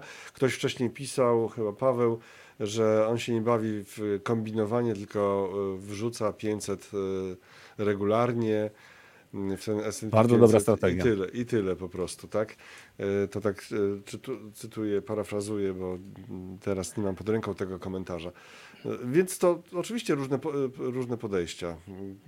Systematyczne znaczy ja, albo takie... Ja, mm, ja sprawdzałem taką strategię właśnie inwestowania 1000 zł co miesiąc, e, e, zaczynając od szczytu w 2007 roku w WIG, czyli polskie akcje. E, I, od szczytu, od szczytu, od tak? Szczytu. Czyli tak, pierwsza momencie, inwestycja tak? na szczycie, w najgorszym momencie w 2007 mhm. roku. Tak? I co miesiąc 1000 zł, nie na koniec miesiąca, ale tam powiedzmy około 20. A dlaczego nie na koniec?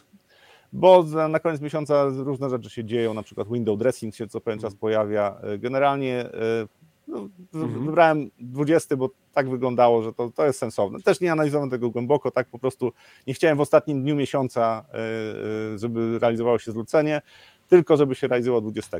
Nie miało to dużego znaczenia, tak? no, ale generalnie e, sprawdzałem to do momentu, w którym WIG nie pokonał szczytu, znaczy na chwilę pokonał, ale potem był poniżej e, te, tego e, szczytowego poziomu z 2007 roku i stopa zwrotu za cały ten okres tego portfela przekraczała 16%. Nie jest to imponująca stopa zwrotu, natomiast moment, w którym zacząłem e, i kupować i to, że WIG tak naprawdę nie pokonał szczytu, no pokazuje, że taka strategia kupowania stałą kwotę, ma sens. Nawet na słabym rynku mam dodatnią stopę zwrotu. No oczywiście na długu można było zarobić więcej. W Stanach Zjednoczonych, jeżeli taką strategię stosował, no to stopy zwrotu są nieporównywalnie wyższe, bo e, w no tak, 2007 to... roku byliśmy tam w okolicach 1500 punktów, e, na SP500 teraz jesteśmy 4400. Y, a ty mówiłeś o WIG-u, czyli o rynku, który miał straconą dekadę de facto. Tak, tak? Jednak, no de facto tak? straconą dekadę. W porównaniu do tego, co się działo z amerykańskimi indeksami. No dobra. Y, To y, przechodzimy do innych tematów. Mamy tutaj bardzo mocny temat azjatycki, którego nie planowaliśmy, no bo skąd mogliśmy wiedzieć, że będzie taka akcja jak to, ale to wrzućmy na chwilę. Tutaj ktoś w komentarzach już pisał e, wcześniej, e, Rafał, ty może nie widziałeś, ale zobacz. E, Krótka sprzedaż. Widziałem. A, widziałeś. Korea, widziałeś. tak. Korea, Korea, krótka sprzedaż, zbanowana do czerwca. Tak? Tak, tam re- regulacje chcą znaczy zmieniać trochę zasady funkcjonowania rynku i dlatego to uzasadniają w ten sposób. E, Natomiast e, trochę zaskakująca jest ta reakcja, bo tam e, KOSPI wzrosło chyba 5%, nawet ponad 5%. 5,66 teraz. Ja pokażę taki wykres, gdzie widać. To jest No też- zabawne, ponieważ zakazanie krótkiej sprzedaży ogranicza płynność rynku. To znaczy, jeżeli, jeżeli e, regulatorom czy politykom wydaje się, że w ten sposób mogą powstrzymać spadki, to są w totalnym błędzie. To znaczy, to jest coś, co sprawia, że rynek zaczyna zamierać. I jeżeli faktycznie pogarszają Dlaczego się. nie zamarł? E, bo y, byliśmy po fazie bardzo silnej wyprzedaży i to jest to samo, co jest w Stanach Zjednoczonych. Po prostu zniechęcenie było na takim poziomie, że rynek zinterpretował to w ten sposób, jak kiedyś u nas na przykład, jak e, spółka ogłaszała split, to wtedy y, rosła tam 20 albo 30%. I tutaj jest podobna reakcja. Według mnie jest nie do utrzymania. To znaczy, y, akurat jeżeli chodzi o KOSPI, to y, Dobra, okej, jeżeli będzie hossa na rynku amerykańskim, to zwłaszcza na Nasdaqu, to tutaj te wzrosty mogą być kontynuowane. Natomiast po takiej reakcji, to akurat w tym przypadku, to zakładałbym, że za 2-3 dni trochę przytomnieją inwestorzy, ponieważ sama krót, zakazanie krótkiej sprzedaży nie powstrzymuje spadków. Bo e, wystarczy, że ludzie sprzedają akcje, które posiadają i te spadki będą. Warto pamiętać o tym, że przy silnych ruchach to właśnie ci, którzy mają otwarte krótkie pozycje, dają płynność rynkowi, czyli ci, którzy chcą uciec z rynku, mogą sprzedać te akcje, bo ktoś kupuje, bo zamyka krótką pozycję. Jeżeli pojawia się panika e, na rynku, a nie ma krótkiej sprzedaży, to po prostu p- mamy spadający nóż. Znaczy, nie wiadomo, gdzie rynek wtedy się zatrzyma, bo w ogóle może być tak, że nie ma w karnecie popytu. I to jest wyzwanie, kiedy naprawdę pojawiają się takie ruchy związane z paniką. Natomiast dzisiejsza reakcja, rynek był e, zniechęcony, jak widać, tam już dwie sesje wzrostowe były, więc podejrzewam, że trochę grali na to, że będą jakieś informacje właśnie e, związane z tym, co e, regulatorzy chcą zrobić. Rynek sobie podrósł i teraz zobaczymy, co będzie dalej. Według mnie za 2-3 dni będziemy niżej niż jesteśmy w tej chwili, emocje opadną, co nie znaczy, że rynek akurat w tej fazie nie może rosnąć, bo KOSPI też może zyskiwać na tym, że mm, będą rosły giełdy w ogóle na świecie. Jeżeli koniunktura na Stanach będzie pozytywna, to tutaj KOSPI po jakimś tam okresie stabilizacji może dalej rosnąć, co nie będzie wynikało z tego, że e, krótka sprzedaż została zbanowana, tylko z tego, że poprawia się sentyment na rynkach światowych. To teraz ruszamy do Chin. E, Nie tak daleko, skoro byliśmy w Korei Południowej. E, Ten temat ak- akurat mieliśmy już zaplanowany wcześniej, czyli e, zima inwestycyjna w Chinach. No, mi- między innymi PIMCO zapowiada, to jest tak duży asset manager, zapowiada, że nie ma specjalnie przesłanek do tego, żeby w najbliższym czasie gospodarka chińska wyszła z problemów, które ma. E, Więc e, to jest zmiana stanowiska w porównaniu z tym, co było jeszcze rok temu, czy na początku tego roku, kiedy, e, kiedy Chiny odchodziły od polityki zero COVID, to był pełen optymizm. E, Obecnie nie biorąc pod uwagę ostatnich trzech dni, e, to e, rynek chiński był jednym z najsłabszych rynków na świecie, z takich mających znaczenie, tak, rynek akcji. Zarówno Hongkong, jak również e, Szanghaj, tak, e, to, to, to spadki, e, to były rynki, które notowały od początku roku spadki e, i e, zniechęcenie do tego rynku jest bardzo wysokie. Tutaj PIMCO, JP Morgan, ale też e, inni analitycy mówią, że nie ma specjalnie szans na to, żeby w najbliższym czasie rynek akcji wszedł jakiś trend wzrostowy trwalszy. Być może mają rację, natomiast ja bym zwrócił uwagę na to, że Hang Seng, czyli e, indeks e, mm, w Chinach, e, w Hongkongu, indeks akcyjny, e, tydzień temu był na poziomie 17 tysięcy punktów, jest na poziomie 18 tysięcy punktów e, i e, wcale e, nie oznacza ten wzrost, że e, za chwilę musi się ten wzrost skończyć. Znaczy on może trwać znacznie dłużej niż większość się wydaje. Ten poziom zniechęcenia do rynku chińskiego, też o tym mówiłem na live'ach przez ostatnie trzy tygodnie, że poziom zniechęcenia do rynku chińskiego jest tak duży, że niewiele potrzeba, żeby ten rynek zaczął trend wzrostowy, który nie będzie trwał tydzień, dwa, tylko będzie trwał na przykład kilka miesięcy. Zgadzam się, e, e, tam e, też są, też są wypowiedzi w tym artykule innych strategów, że w dłuższej perspektywie jest sporo zagrożeń dla rynku gospodarki chińskiej, też dla rynku akcji.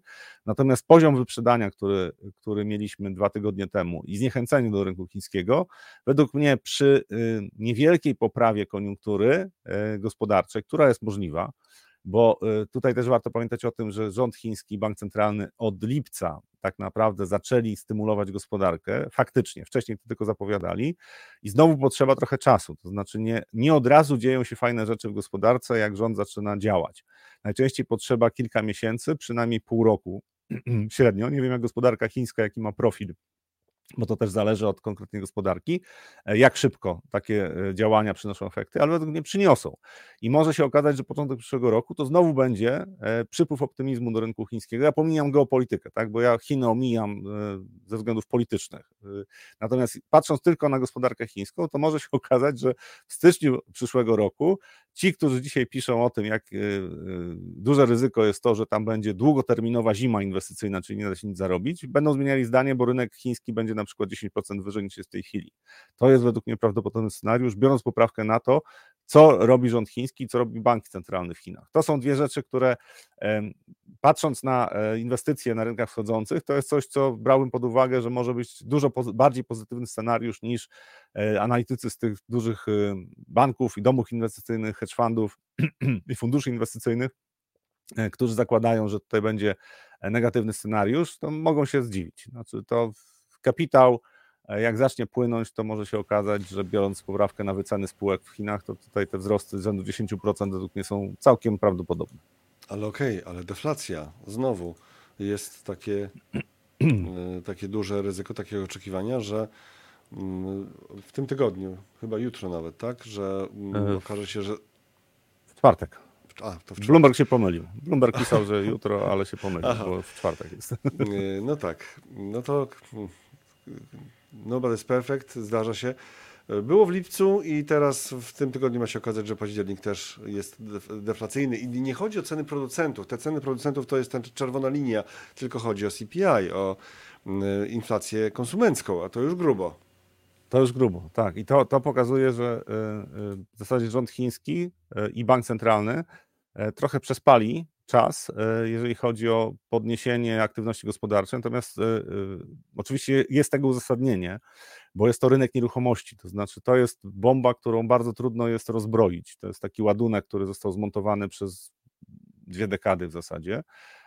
I próbują go rozbroić, nie wywołując wielu zniszczeń w gospodarce, ale równocześnie nie nakręcając ponownie manii inwestycyjnej na rynku nieruchomości. To jest bardzo duże wyzwanie. Natomiast patrząc na na te ceny producentów, no to mamy już 14 miesiąc, jak dobrze pamiętam, kiedy są e, ujemne, czyli jest spadek cen producentów, no i ponownie CPI, tak, czyli widać, że konsument chiński e, nie jest zbyt silny. To jest pochodna według mnie e, tego, co jeszcze w ubiegłym roku robił rząd chiński, czyli polityka zero COVID. Według mnie rząd zmień, złamał kręgosłup, taki kręgosłup optymizmu jeżeli chodzi o konsumentów chińskich. Po prostu tam jest bardzo negatywne nastawienie, zwłaszcza młodych ludzi, do tego, jakie są perspektywy gospodarcze. Zmienia, zmiana tego według mnie może zająć trochę czasu, natomiast pozytywnie patrząc na tą sytuację, jest, pozytywy są takie, że chiński bank centralny może spokojnie zwiększać, e, e, obniżać stopy procentowe i zwiększać ilość pieniądza w systemie, z tym, że musi zadbać o to, żeby mm, ponownie nie zaczęły, e, nie pojawiła się mania inwestycyjna na rynku nieruchomości, a równocześnie nie może dopuścić do tego, żeby e, na przykład Evergrande czy e, Country Garden, to są taki, tacy dwaj deweloperzy, którzy mają bardzo poważne problemy, żeby pociągnęły, żeby takie firmy pociągnęły cały system, jeżeli chodzi o rynek nieruchomości w dół. Czyli chodzą po cienkiej linie, natomiast mają przestrzeń do tego, żeby w tej chwili zacząć stymulować gospodarkę w innych obszarach jakby absorbować to, co będzie się działo negatywnego rynku, na rynku nieruchomości. Patrząc na samą gospodarkę chińską, e, według mnie szanse na uniknięcie jakiegoś scenariusza katastroficznego w perspektywie najbliższych sześciu kwartałów, czyli początek 2025 tej perspektywy, jest dość duża. W dłuższej perspektywie, według mnie, model wzrostu gospodarczego w Chinach się wyczerpał i ta gospodarka będzie miała znacznie większe problemy e, niż na przykład Indie. Ale to dłuższa perspektywa. W krótkiej perspektywie spodziewam się, że bank, e, chiński bank centralny zacznie działać. Są też deklaracje e, premiera rządu chińskiego, który, który chce dbać o to, żeby i rósł import i eksport i generalnie, żeby gospodarka się chińska ożywiła, więc zobaczymy, jakie działania będą podejmowane, ale wydaje mi się, że sytuacja na rynku akcji w Chinach jest na tyle e, pozytywna w tej chwili, że takie, zapowiedź takich działań kolejnych może spowodować, że będziemy kolejne 5% wyżej na przykład na Hang Sengu. Zobaczymy. A propos Chin i wspomniałeś o deweloperach, to dygresja mała, słyszałem w jednym z podcastów jakiego y, specjalista od Chin, od tego rynku z, z wielkiej instytucji finansowej. Y, ciekawostka, y, Chińczycy kupują mieszkania, to nie po to, żeby je wynajmować. Oni traktują to jak złoto, no, po prostu, żeby mieć. I opowiadał, jak sam e, miał mieszkanie jakieś tam i je wynaj wynajął, tak? To wszyscy dookoła pytali, co się stało? Masz problemy finansowe? Jak to? Dlaczego wynajmujesz mieszkanie? To jest zdumiewające, więc zupełnie inne podejście, zupełnie inny świat. Czy z Chinami już mamy e, ok na dzisiaj? Myślę, tak, tak na dzisiaj chyba wystarczy. To, tak, Chiny, dobrze. To teraz y, przez nieruchomości przechodzimy do Europy. Generalnie do Europy, nie tylko do Unii Europejskiej, bo tam Wielka Brytania też się pojawi w, tym, w tej opowieści. I jest problem ogromny, nieruchomościowy, dlatego że, że spadek, ale nieruchomościowy produkcyjny. Gigantyczny spadek produkcji, budowy domów, budowy mieszkań. Nowe pozwolenia na budowę w kilku krajach europejskich, głównie tych e, najbogatszych, spadają po 30, ponad 30%, po 30%.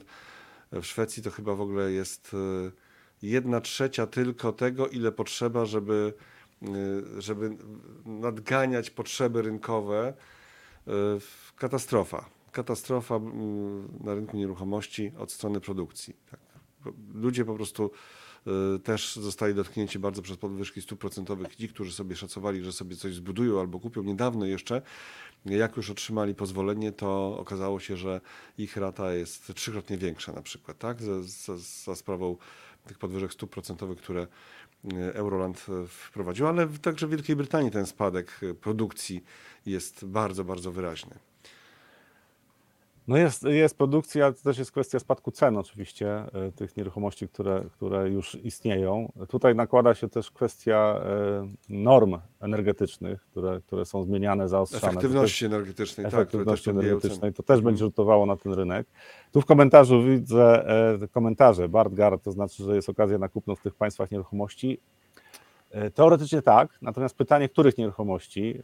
E, tutaj myślę, że Tomek Narkun, który czasami u nas bywa, by dużo więcej powiedział na temat tego, jak będzie wyglądała, e, jak będzie rynek nieruchomości wyglądał po wprowadzeniu tych wszystkich nowych norm i certyfikacji i zmiany będą potężne, więc to też ten, te, załamanie, jeżeli chodzi o budowanie, to wynika z tego, że firmy zaczynają się zastanawiać budowlane i też inwestorzy, czy aby na pewno te projekty, które chcą realizować, będą miały rację bytu. To jest w ogóle bardzo poważne wyzwanie. Natomiast Natomiast tutaj widać tendencję, znaczy widać, co się, co się dzieje od pierwszego kwartału 2021, jak wygląda sytuacja, no i ta sytuacja nie wygląda. Housing construction, tak. Tak, wróciliśmy do poziomów 2015, e, e, tak, bo 100 to jest tutaj e, poziom z 2015 roku, jako 100 jest przyjęte. No. Mhm. I Szwecja, Szwecja, Francja, Niemcy, w Unii jest, w całej Unii jest trochę lepiej, Unii Europejskiej. My, my, też e, tak działamy, bo tutaj nasz rynek wygląda zdecydowanie lepiej. E, natomiast te trzy kraje, e, Francja, Szwecja, Niemcy, no to ewidentnie tutaj pokazują, co się dzieje na rynku nieruchomości. Jeszcze Wielka Brytania, która nie jest w Unii Europejskiej, ale generalnie tendencje są bardzo podobne.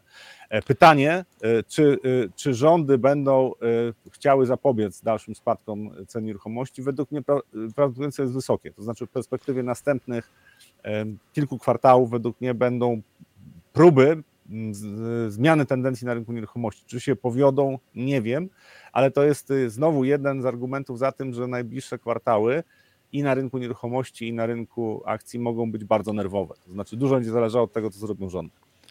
Z tym, że tu tu już się pojawiały takie ryzyka i takie komentarze, że problem z nieruchomościami w Europie może zagrozić demokracji, jeżeli to się będzie rozwijało w tym kierunku, ponieważ frustracja e, narasta i ruchy populistyczne AfD w Niemczech jest bardzo silne. E, Będą zbierały coraz więcej e, poparcia. Tutaj mamy dane, te, to zaczernione, czyli biało na czarnym, że na przykład nowe, nowe budynki, zgody, pozwolenie na nowe e, budynki, na nowe inwestycje mieszkaniowe w Niemczech, spadek w pierwszym półroczu o 27%. We Francji o 28%, tam przesadziłem mówiąc powyżej, powyżej 30 na początku. We Fra- Francja 30, 28%. UK y, spodziewane jest, że spadnie powyżej 25%, a w tym roku, a Szwecja cierpi na najgorszy spadek od kryzysu w 1990 roku w Szwecji, bo wtedy mieli kryzys nieruchomościowy. My o tym rzadko mówimy w Polsce, tak? ale to jest no, rzeczywiście sytuacja bardzo niebezpieczna. Kiedyś wspominaliśmy o tym, że RITy nieruchomościowe są bardzo przecenione. E, tak przecenione, jak były ostatnio, jeżeli chodzi o ich tam, e, o ich wa- wartość, jak były w 2007 roku. Pytanie, czy, e, czy nie mogą być bardziej przecenione w takim razie, te europejskie. Mogą być. Tutaj y, nasza Wicka, y, Kasia Mucha napisała, że y, o, już, już, już, Mhm, już. Zaraz. Katastrofalna biurokracja bije w konkurencyjność gospodarki w Unii Europejskiej. Do tego wzrost kosztów energii. Niemcy już wstrzymują wejście przepisów zwanych, związanych z termomodernizacją w budownictwie, bo koszty wystrzeliły. To jest jedna z rzeczy, o której ja mówię od dwóch lat i to jest jedna z rzeczy, która sprawia, że ja unikam europejskiego rynku akcji. Wiem, że od października y, ubiegłego roku te rynki dały dużo zarobić, natomiast właśnie ta przeregulowanie gospodarki europejskiej plus nowe regulacje, które dotykają rynek nieruchomości, sprawiają, że rynek reaguje tak, jak powinien reagować. Oczywiście stopy procentowe to jest dodatkowy impuls, natomiast te e, wymogi, które są wprowadzane, sprawiają, że budowanie domów staje się, znaczy koszt wybudowania domu staje się na tyle znaczący dla przeciętnego człowieka, że w zasadzie staje, jest poza jego zasięgiem. I teraz następuje dostosowanie w wielu obszarach. W Stanach Zjednoczonych to wygląda trochę inaczej, ale też, też są e, zmiany dotyczące tego, jak, jaka jest dostępność e, miesz- mieszkań czy domów, jeżeli chodzi o przeciętne wynagrodzenie. Natomiast wracając do Europy, to jest coś, co według mnie będzie bardzo mocno rzutowało na koniunkturę i na rynkach akcji w gospodarce Unii Europejskiej, czyli to przeregulowanie, które jest w tak wielu obszarach, y, jest nadmierne, regulacje są nadmierne, że będą zamrażały gospodarkę europejską. Paradoksalnie to będzie też przyczyna do tego, że w Europie inflacja będzie wyższa. Dlaczego? Bo gospodarka europejska będzie zamykana, czyli będzie chroniona cłami albo podatkami takimi od CO2 albo innymi pomysłami, natomiast biurokracja spowoduje, że koszty działania będą gigantyczne. To, co robi Siemens, który ucieka z inwestycjami do Stanów Zjednoczonych, to jest ścieżka, którą wybierze bardzo wiele europejskich firm. Jak nie obudzą się politycy europejscy i nie zaczną naprawdę tworzyć prawa, które y, wspiera działalność gospodarczą, a nie y, kreuje jakieś idee, które oni wierzą, że są niezbędne do tego, żeby świat przeżył, to gospodarka europejska nie ma szans, żeby konkurować ani z Indiami, ani ze Stanami, ani nawet z Meksykiem. Po prostu będzie coraz gorzej. A koszty będą takie, że to, Robercie, wspomniałeś, AfD w Stanach, y, w, w Niemczech, nie wiem, czy- A- Alternative für Deutschland, czyli prawicowa partia, e, niekoniecznie populistyczna, czy oni po prostu rzucają hasła, które, e, które bardzo wiele e, partii realizuje, tylko oni mówią tak, e, koszty, które będą ponoszone przez ludzi są za wysokie, jeżeli chodzi o e, między innymi zieloną energię, czy w ogóle transformację gospodarki, plus jeszcze e, imigranci są dużym problemem. I ostatni sondaż pokazał 22% poparcia dla AfD.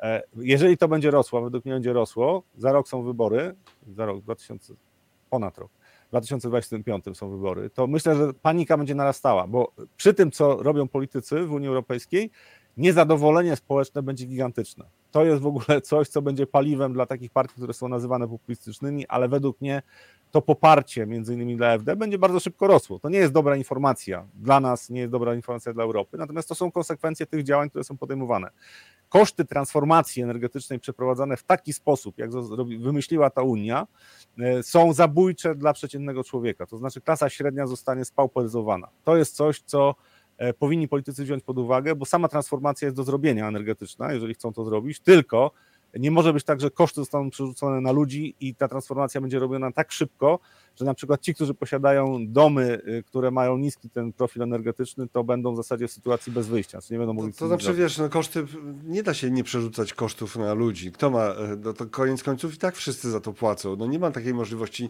że nagle, no, no nie wiem, bank centralny wyemituje, no w Niemczech to zupełnie nie, tak? Czy EBC wyemituje e, pieniądze z niczego po to, żeby sfinansować transformację energetyczną, więc to mówisz, że nie mogą ponosić kosztów ludzie. Ludzie ponoszą to tak czy inaczej. No zawsze p- tak czy Tak, ale pytanie, podatkach, no. pytanie jest takie, czy, czy w perspektywie na przykład 3-4 lat e, będzie, e, zostanie to sfinansowane tym, że e, budżet e, e, będzie miał wyższy deficyt, na przykład te 2% w Niemczech, dodatkowego deficytu i rząd sfinansuje to. Oczywiście w dłuższej perspektywie to i tak ludzie za to zapłacą, natomiast będzie to rozłożone w czasie e, i przez dwa lata nie dotknie to gospodarki w takim stopniu, jak dotknie, kiedy koszty zostaną przerzucone od razu na konsumentów. Czyli ludzie staną w sytuacji, że albo modernizują dom, e, albo mogą go sprzedać, tak? bo inaczej nie będą w stanie funkcjonować, bo podatki, które zapłacą, spowodują, że nie są w stanie utrzymać e, nieruchomości, którą mają na przykład tam przez e, całe życie, E, ale nie spełniają norm. Podobnie jest z samochodami, podatkami na samochody spalinowe.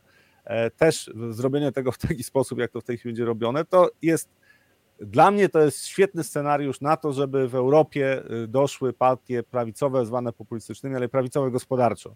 To znaczy takie, które powiedzą, wystarczy tego szaleństwa. Y, W Niemczech wracamy do energetyki, energetyki jądrowej.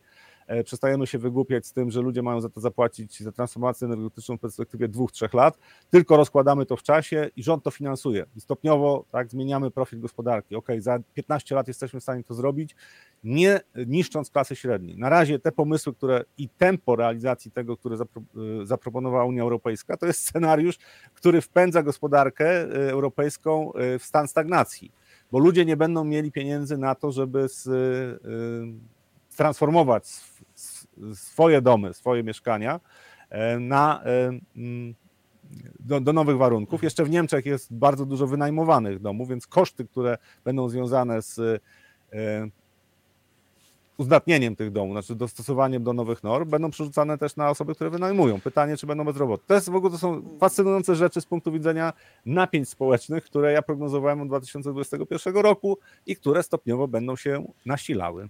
Mam nadzieję, że nie będziesz miał racji jednak. E, Tutaj jest zestawienie szóstego artykułu Bloomberga o tej katastrofie nieruchomościowej w Europie. I mamy stagnację w dochodach. Chodzi po prostu o to, ile ludzie, jak ludzie mogą finansować swoje nieruchomości. Stagnację w dochodach od 2015 roku tam się niewiele wydarzyło. Za to zobaczcie z lewej strony e, ceny nieruchomości. O, ostatnio tak, one spadają, ale po potężnym wzroście cen nieruchomości, bo faktycznie jest tak, że jest ten spadek cen nieruchomości w Europie. E, I koszty hipotek. To jest e, jazda, petarda, tak? Jazda bez trzymanki. Jazda bez trzymanki, czyli od 2015 roku drastycznie wzrosły ceny nieruchomości. Od tam 2021, kiedy EBC zaczął podnosić stopy procentowe? Pierwszy? Czy, czy jakoś tak? Czy drugi?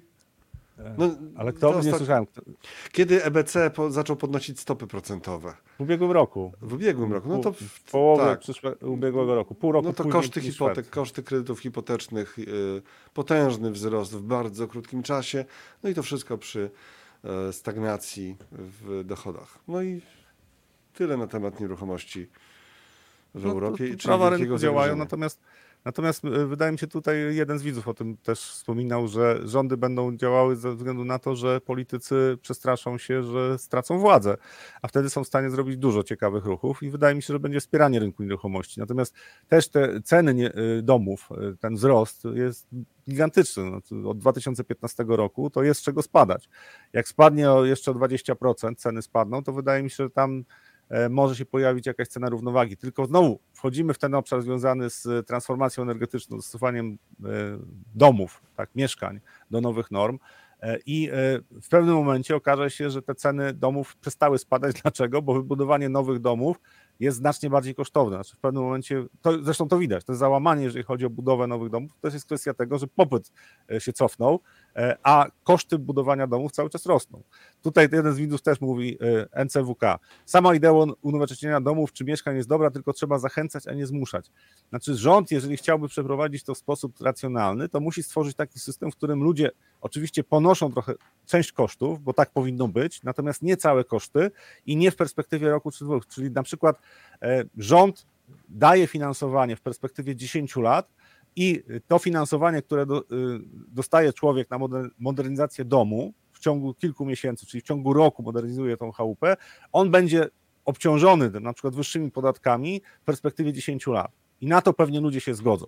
W dłuższej perspektywie te bardziej energetyczne e, domy, takie, które mniej zużywają energii, one będą sensownym rozwiązaniem. No po prostu jest tańsze w eksploatacji taki dom. Natomiast jeżeli się zmusi ludzi w krótkim terminie na wielu obszarach do tego, żeby ich koszty życia poszły w górę, żeby mieli wydatki, albo tracą nieruchomości, albo tracą możliwość wynajęcia taniego mieszkania, no to AFD ma paliwo do tego, żeby za chwilę miał 40%. No to jest coś, co ja nie, nie, nie, nie chciałbym, żeby coś takiego się wydarzyło, natomiast jak patrzę na decyzje polityków w Niemczech, no to oni zmierzają w tą stronę, żeby AfD było naprawdę siłą, która będzie decydowała o tym, jaki rząd powstanie. Jeszcze ciekawostki z tego artykułu z Bloomberga, bardzo obfity jest i faktycznie fajny. E, to na przykład jest coś takiego, że w Szwecji 1145 firm z branży budowlanej e, ogłosiło bankructwo w pierwszych 10 miesiącach tego roku. Wzrost o 35% z 2022 roku. No, to robi wrażenie, prawda? Robi wrażenie i tutaj to. Ja bym zwrócił uwagę na to, że to nie jest temat, który jest mocno grzany. Znaczy, dużo mhm, bardziej tak. E, w ostatnim czasie E, interesuje nas to, co jest na Bliskim Wschodzie, tak, e, wojna Rosji z Ukrainą, e, jakieś tam spowolnienie gospodarcze w przemyśle i tak dalej. A ten rynek nieruchomości, tak co pewien czas się pojawiają artykuły, ostatnio zaczął, zaczęło pojawiać się więcej. Więc według mnie media masowe zaczną tym żyć pewnie za miesiąc, dwa i prawdopodobnie będziemy zbliżali się do przesilenia przesilenie będzie w postaci no paniki. nie u nas, no nie u nas, no nie u nie, nas. U nas nie, no to, jesteśmy... u nas to, my u nas to jak ktoś, wiesz, jakiś tam materiał na koniec długiego programu o y, tworzeniu rządu i przepychankach y, z prezydentem, tak, y, będziemy tym żyć w tej swojej bańce, nie widząc, jakie ruchy tektoniczne dzieją się dookoła. No, może to lepiej, może to lepiej. No, u nas też rynek nieruchomości można... inaczej się zachowuje. No, u nas nieruchomości drożeją ciągle. chociaż, tam, chociaż to tempo, to tempo y, hamuje z tego, co widzę. Tak, tak. Y, Tomek Narkun być może się pojawi. Y, bo, tak, bo było, była Piotr, prośba. Piotr Zieliński w komentarzu pytanie, czy będzie można modernizować lepiankę, ziemiankę w Bieszczadach. Nie termo, wiem, czy normę Termo modernizować? No właśnie, no właśnie, zastanawiam się, ale w Bieszczadach, no kurczę, jak, jak dowalą podatek, je, jeszcze jakbym kominek tam zamontował, to w ogóle katastrofa. Domek ja zupełnie serio, to, to, to wracając do tego rynku nieruchomości, my mamy, to też pokazuje, co politycy są w stanie zrobić, bo to oczywiście ten kredyt taki 2%, e, tak, czy to, co rząd zaproponował, no to zdecydowanie no, zmieniło zachowanie naszego rynku. 0% było teraz przez opozycję. No tak, ale, ale to sama propozycja spowodowała, że popyt nagle zaczął rosnąć e, ponownie na mieszkania. Pytanie, czy, e, bo to też jest kwestia e, taki, takiego pytania, bo my, jeżeli chodzi o koszt metra kwadratowego mieszkania, to my nie jesteśmy w szczubie rynków europejskich. Natomiast jeżeli przeliczając to na średnie dochody ludności, no to zaczyna to być już pewnym wyzwaniem. Więc teraz jest pytanie, czy w Polsce za chwilę Ktoś będzie... tu pisał, że nie, że właśnie, że u nas są względnie tanie i tak, no tak, i tak, tak względnie tak. tanie. I tak są względnie tanie, tylko Szok. tak, teraz y, w Niemczech, w Szwecji ceny mieszkań spadają, a u nas nie.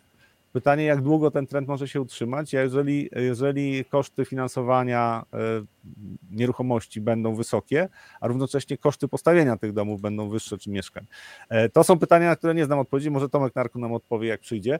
E, natomiast będzie, będzie nasz rynek pewnie w pewnym momencie będzie musiał się dostosować do tego, co dzieje się w Europie, czyli tam tendencje spadkowe, jeżeli się będą utrzymywały, to myślę, że w Polsce też wzrost cen nieruchomości zatrzyma się. Znaczy w pewnym momencie my to odczujemy, co się dzieje e, na innych rynkach, ze względu na to, że nawet e, popyt ze strony funduszy czy inwestorów zagranicznych będzie mniejszy. No to, to, to jak padają e, deweloperzy, jak mają problemy firmy wynajmujące mieszkania, jak mają posiadacze nieruchomości problemy, bo spadły im przychody, a wzrosły koszty, no to rozlewa się po całej Europie. Pytanie, jak mocno uderzy w Polskę, nie wiem, bo faktem jest, że nieruchomości w Polsce, porównując do innych krajów europejskich, one nie są bardzo wysokie, raczej są poniżej średniej, z tego co pamiętam, bo nie przygotowałem się dokładnie do polskiego rynku, e, natomiast z tego co pamiętam, to poniżej średniej europejskiej są ceny, e, ceny nieruchomości w Polsce. E, Znowu, jeden z tematów, który będzie grany w najbliższym Mhm. czasie, ja zakładam, że będzie jakieś spektakularne bankructwo w Europie, które obudzi inwestorów, dewelopera, które obudzi inwestorów. Na razie to To jakoś tak umknęło uwadze e, mass media. Mhm. Tutaj jeszcze NCWK pisze, ale kupno mieszkania w Niemczech dla staty- statystycznego Niemca jest poza zasięgiem całkowicie. No to też jest e, też w, w Anglii, tak? To też, też podobne Mhm. problemy. We Francji nie wiem, jak dokładnie wygląda rynek francuski. Niemiecki faktem jest, że zresztą tam jest inny profil. Znaczy w Polsce posiadanie mieszkania czy domu to była oznaka statusu społecznego. W Niemczech raczej jest wynajmowanie. Pytanie, w jakim stopniu ceny mieszkań wpływają na to? No pewnie w dużym. Natomiast też ludzie bardziej byli przyzwyczajeni do tego, że wynajmują mieszkania niż, e, niż w Polsce. W Polsce każdy chciał posiadać mieszkanie i nadal to jest e, silna tendencja, czyli ludzie chcą mieć No mieszkanie. Temat lepiankowy się rozwinął. Słuchaj, tutaj Kasia pisze, ziemiankę pewnie można, ale czy się opłaca? Choć z drugiej strony taka ziemianka jest zero emission produkcji. Tak. mm. Ale potem duże straty energii. Tak, tutaj, a tutaj do NCWK, ale tutaj już zgubiłem wątek, y, żeby y, do, wątek Piotr odpisuje NCWK, będzie jak z autami zabytkowymi, kupisz żółte tablice, to, to mieszkań, ale musiałbym odgrzebać jeszcze. Tak, tu też Kasia pisała o tym, że sama idea jest dobra, ale koncepcja promowana przez Unię, czyli elektryfikacja, ogrzewania i pompy ciepła są trudne do za- zastosowania w większości budownictwa w Europie. No proszę, tak. No Teraz pytanie też pompy ciepła, jeżeli są zasilane ener- energią elektryczną, a energia elektryczna, y, koszty na przykład w Polsce są wysokie, między innymi będą wysokie, między innymi dlatego, że spółki Skarbu Państwa, które dominują na rynku energetycznym, nie robiły inwestycji, które powinny robić. Więc teraz my poniesiemy koszty tego, że te 8 lat zaniechań, jeżeli chodzi o transformację w Polsce, będzie funkcjonowało. I pytanie, czy pompa ciepła będzie się e, opłacała, jak zobaczę rachunek za funkcjonowanie tej pompy ciepła. To są w ogóle tak bardzo interesujące aspekty związane z tym, jaka jest wiarygodność rządu, jeżeli chodzi o transformację energetyczną. I tutaj panele fotowoltaiczne to jest y, ten segment rynku, który pokazuje, że wiarygodność rządu jest niewielka. To znaczy, To znaczy, się- co, masz, co masz na myśli? znaczy oni zmienili zasady gry. To wcześniej, wcześniej Wyłącz- tak zachęcali do tego, żeby mm, e, sposób rozliczania tego prosogu. No tak, o to ci chodzi. Także wyłączyli, wyłączyli y, y, fotowoltaikę. Tak, i nagle Ale się w, Unii, okazało, że ale w Unii Europejskiej jest ten program, który ma tam stopniowo, y, stopniowo wprowadzać obowiązek fotowoltaiki na wszystkich budynkach. Najpierw budynki publiczne, a gdzieś tam do któregoś roku, nie pamiętam teraz, coś o tym czytałem już, jeszcze jak to było na poziomie przed Parlamentem Europejskim, y, ale to już chyba weszło, tak, że kolejne lata tam do 30, 30 27, 30, w tych okolicach y, kolejne, kolejne segmenty infrastruktury mają być opakowane w fotowoltaikę. Budynki publiczne, a stopniowo potem budynki mieszkalne. Więc, ale to dygresja do Twojej dygresji. Słuchajcie, dobrze, powinniśmy właściwie kończyć, a my jeszcze mamy sporo gadania i chyba jeszcze mamy siły. Nie, nie wiem jak Wy. Nie wiem jak Wy z tymi siłami, ale to ja w, po drodze. Rafał, poddychaj trochę, weź tam jakąś wodę na chwilę. Ja po drodze, Rafał za chwilę wraca z kolejnymi tematami, a ja y, po drodze Wam y, tylko pokażę, co się będzie działo w najbliższych dniach y, w, w naszych produkcjach. To akurat Kup Fundusz live i Grzegorz Raupuk w najbliższą środę o godzinie 12 i będzie proszę Państwa o mm, będzie proszę Państwa o akcjach polskich, akcje polskie w górę. To ciekawe, bo człowiek, który, którego macierzystym światem, że tak powiem, jest dług, to nie to chodzi, że on ma długi, tak? Jest dług, jest inwestycja y, na rynku długu. Y, Tym razem postanowił się wziąć za akcje, za fundusze akcji. Chyba będzie, znaczy do niczego nie może przekonywać, bo tam nie może być rekomendacji już absolutnie żadnych w Kup Fundusz Live, ale z jakiegoś powodu chcę powiedzieć o tym, jakie są możliwości dalszego wzrostu na polskim rynku akcji. Oczywiście, jakie są ryzyka też. To będzie w najbliższą środę. Link do tego wydarzenia macie już w komentarzach. Proszę bardzo, proszę sobie wydłubać z tego wpisu, bo tam się chyba skleiło troszeczkę za bardzo. E, Może jeszcze powtórzę. Rafał jeszcze oddycha, jeszcze pije wodę i za chwilę Rafał wraca z kolejnymi tematami. E, I mamy jeszcze jedną zapowiedź, którą pokażę za moment. e, którą pokażę za moment. To będzie zapowiedź kolejnego Fundusz Life'a w tym tygodniu, ale w trochę innej wersji, ponieważ wraca prosto fundusz i będzie spotkanie z zarządzającym w piątek. Za chwilę o tym powiem, ale teraz wracamy do Rafała. Hej, Jestem. hej, tak, no, pooddychany, nawodniony. E, To teraz, to teraz możemy przechodzić do kolejnego tematu. No bo mm, jeszcze tak, ropa, zanim. Przez chwilę ropa, przez chwilę ropa, a potem jeszcze RPP. Co może zrobić? I tak tą ropę spróbujmy jakoś w miarę sprawnie, co? Tą ropę, na którą Znaczy- mogą mieć wpływ to y, wielkie instytucje i hedge fundy, które albo i, ja nie wiem, czy mogą mieć wpływ, albo raczej to pokazuje, jak oceniają kondycję, y, kondycję gospodarczą. Znaczy, y, Od kilkunastu miesięcy jest najniższy poziom, jeżeli chodzi o pozycję netto na kontraktach terminowych na ropę. E, Te, te dane są co tydzień, to co tydzień publikowane, można zobaczyć historycznie, jak to wyglądało. Jest bardzo dynamiczny spadek, e, 69 tysięcy ty- y, tysięcy baryłek, kontraktów, przepraszam, na, na, na ropę. E, I e, to są poziomy, które mieliśmy na początku. Pozycjonowanie hedge fundów jest takie jak na poziomu 2021 roku. Ropa wtedy była w okolicach 60 dolarów, to może trochę poniżej 60 dolarów, potem wzrosła do 120 dolarów. I jakie jest uzasadnienie hedge fundów? Oczywiście to, co wszyscy wiedzą. Po pierwsze, w Stanach Zjednoczonych jest y, rekordowa produkcja, ponad 13 milionów baryłek ropy dziennie. Y, To jest kwestia oczywiście y, sektor łupkowy, tam mm, zaktywizował się, czyli przekroczyli łącznie 13 milionów baryłek. Równocześnie nie ma zaburzeń, jeżeli chodzi o produkcję w, na Bliskim Wschodzie, w krajach afrykańskich. Te limity, które były ustalone, są realizowane. No oczywiście są słabsza gospodarka w Chinach, szanse na spowolnienie w Stanach, spowolnienie w Europie gospodarcze. I hedge fundy mówią, w takich warunkach ropa nie może rosnąć. Ja się zastanawiam, mm, czy aby na pewno to jest dobra informacja, bo historia pokazuje, że hedge fundy bardzo często się mylą. A tu, jeżeli chodzi o rynek ropy naftowej, e, to ten poziom 80 dolarów, czy troszkę poniżej, według mnie to są takie dla ropy teksańskiej. To są takie poziomy, gdzie tam popyt może się pojawiać. I wystarczy niewielkie zaburzenie, jeżeli chodzi o możliwości dostaw z Bliskiego Wschodu ropy naftowej i okaże się, że 13 milionów baryłek w Stanach Zjednoczonych to wcale nie jest dużo.